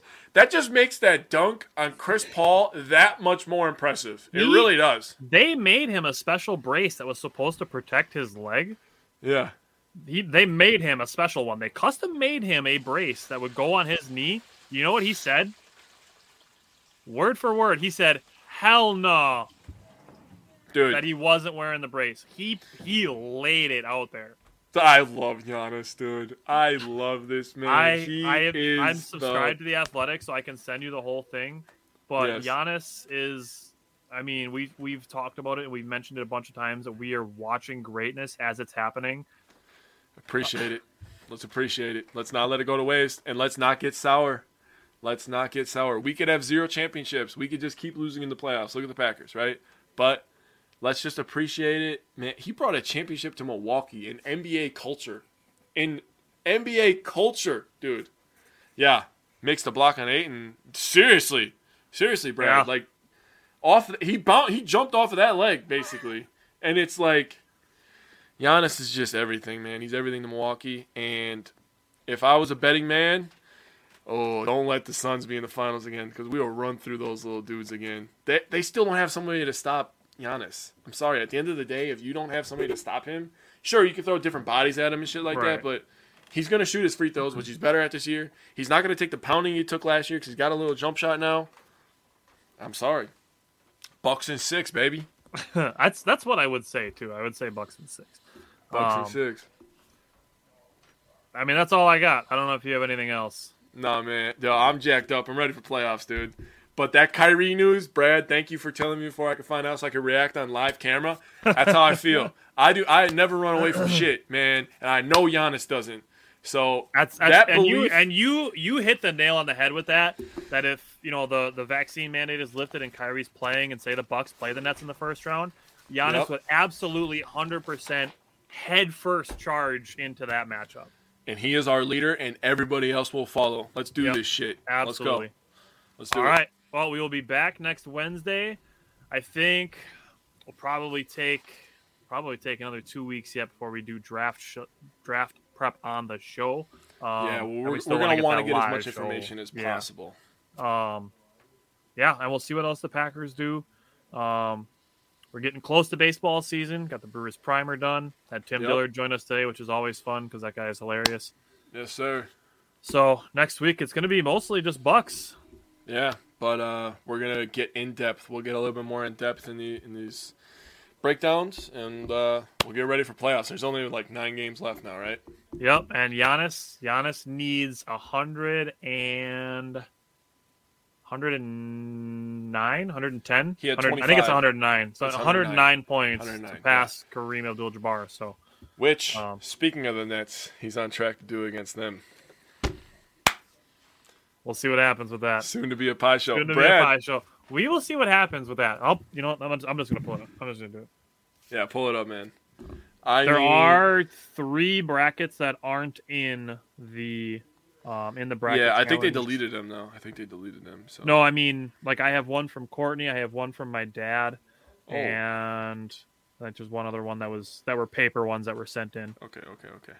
So Well- we'll pull up the CBS one. All I know is William White, but you might be coming on. We're gonna be. We're gonna meet you. Uh, that's funny. All right, let's see. Oh, I'm in sixth place. That's middle of the Uh, pack. I'll take it. Well, oh, now, Alex is Alex is in last right now. He's got the least amount correct. So I see know, but look, look at his max points. Yeah. Well, I mean, we'll have to.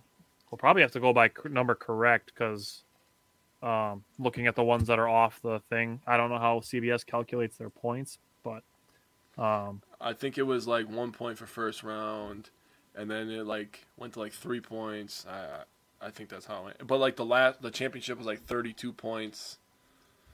They went up to 32, and I think they cut in half. So it was like 32, 16, 8, 4, and one point. That's how I think they went. all right. Well, I'm right in the middle of the pack. Both of your and mine champions are out, so we got that. So neither of us are taking a pie, in my opinion. So we both win. as long as you're not last, you win. Basically. If you if you ain't last, you're first when it comes to a pie bet. Hell yeah, Um, baby. Brad, hey Brad, right now Brad is in line to win the Parker Johns gift cards. I know, Brad's on fire. I-. I told you to get in, man. Told you All to right. get in. Well, if you got nothing else, I will see you next week. No, I'm good, man. All right, Bucks and six, baby. Let's go. All right.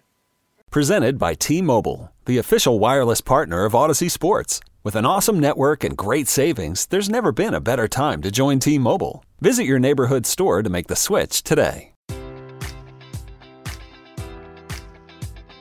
Enjoy all your favorite sports like never before at BetMGM. Sign up using code Buckeye and receive up to $1,500 back in bonus bets if you don't win your first bet. When you register with BetMGM, you'll get instant access to a variety of parlay selection features, live betting options, and the best daily promotions in the business. And with BetMGM at your fingertips, every play and every game matters more than ever. Place your money line prop, or parlay bets with the king of sportsbooks today. Sign up using code Buckeye and receive up to $1,500 back in bonus bets if you don't win your first bet. BetMGM and GameSense remind you to play responsibly. 21 plus and present in Ohio, subject to eligibility requirements. Rewards are non-withdrawable bonus bets that expire in seven days. Gambling problem? Call 1-800-GAMBLER in partnership with MGM Northfield Park.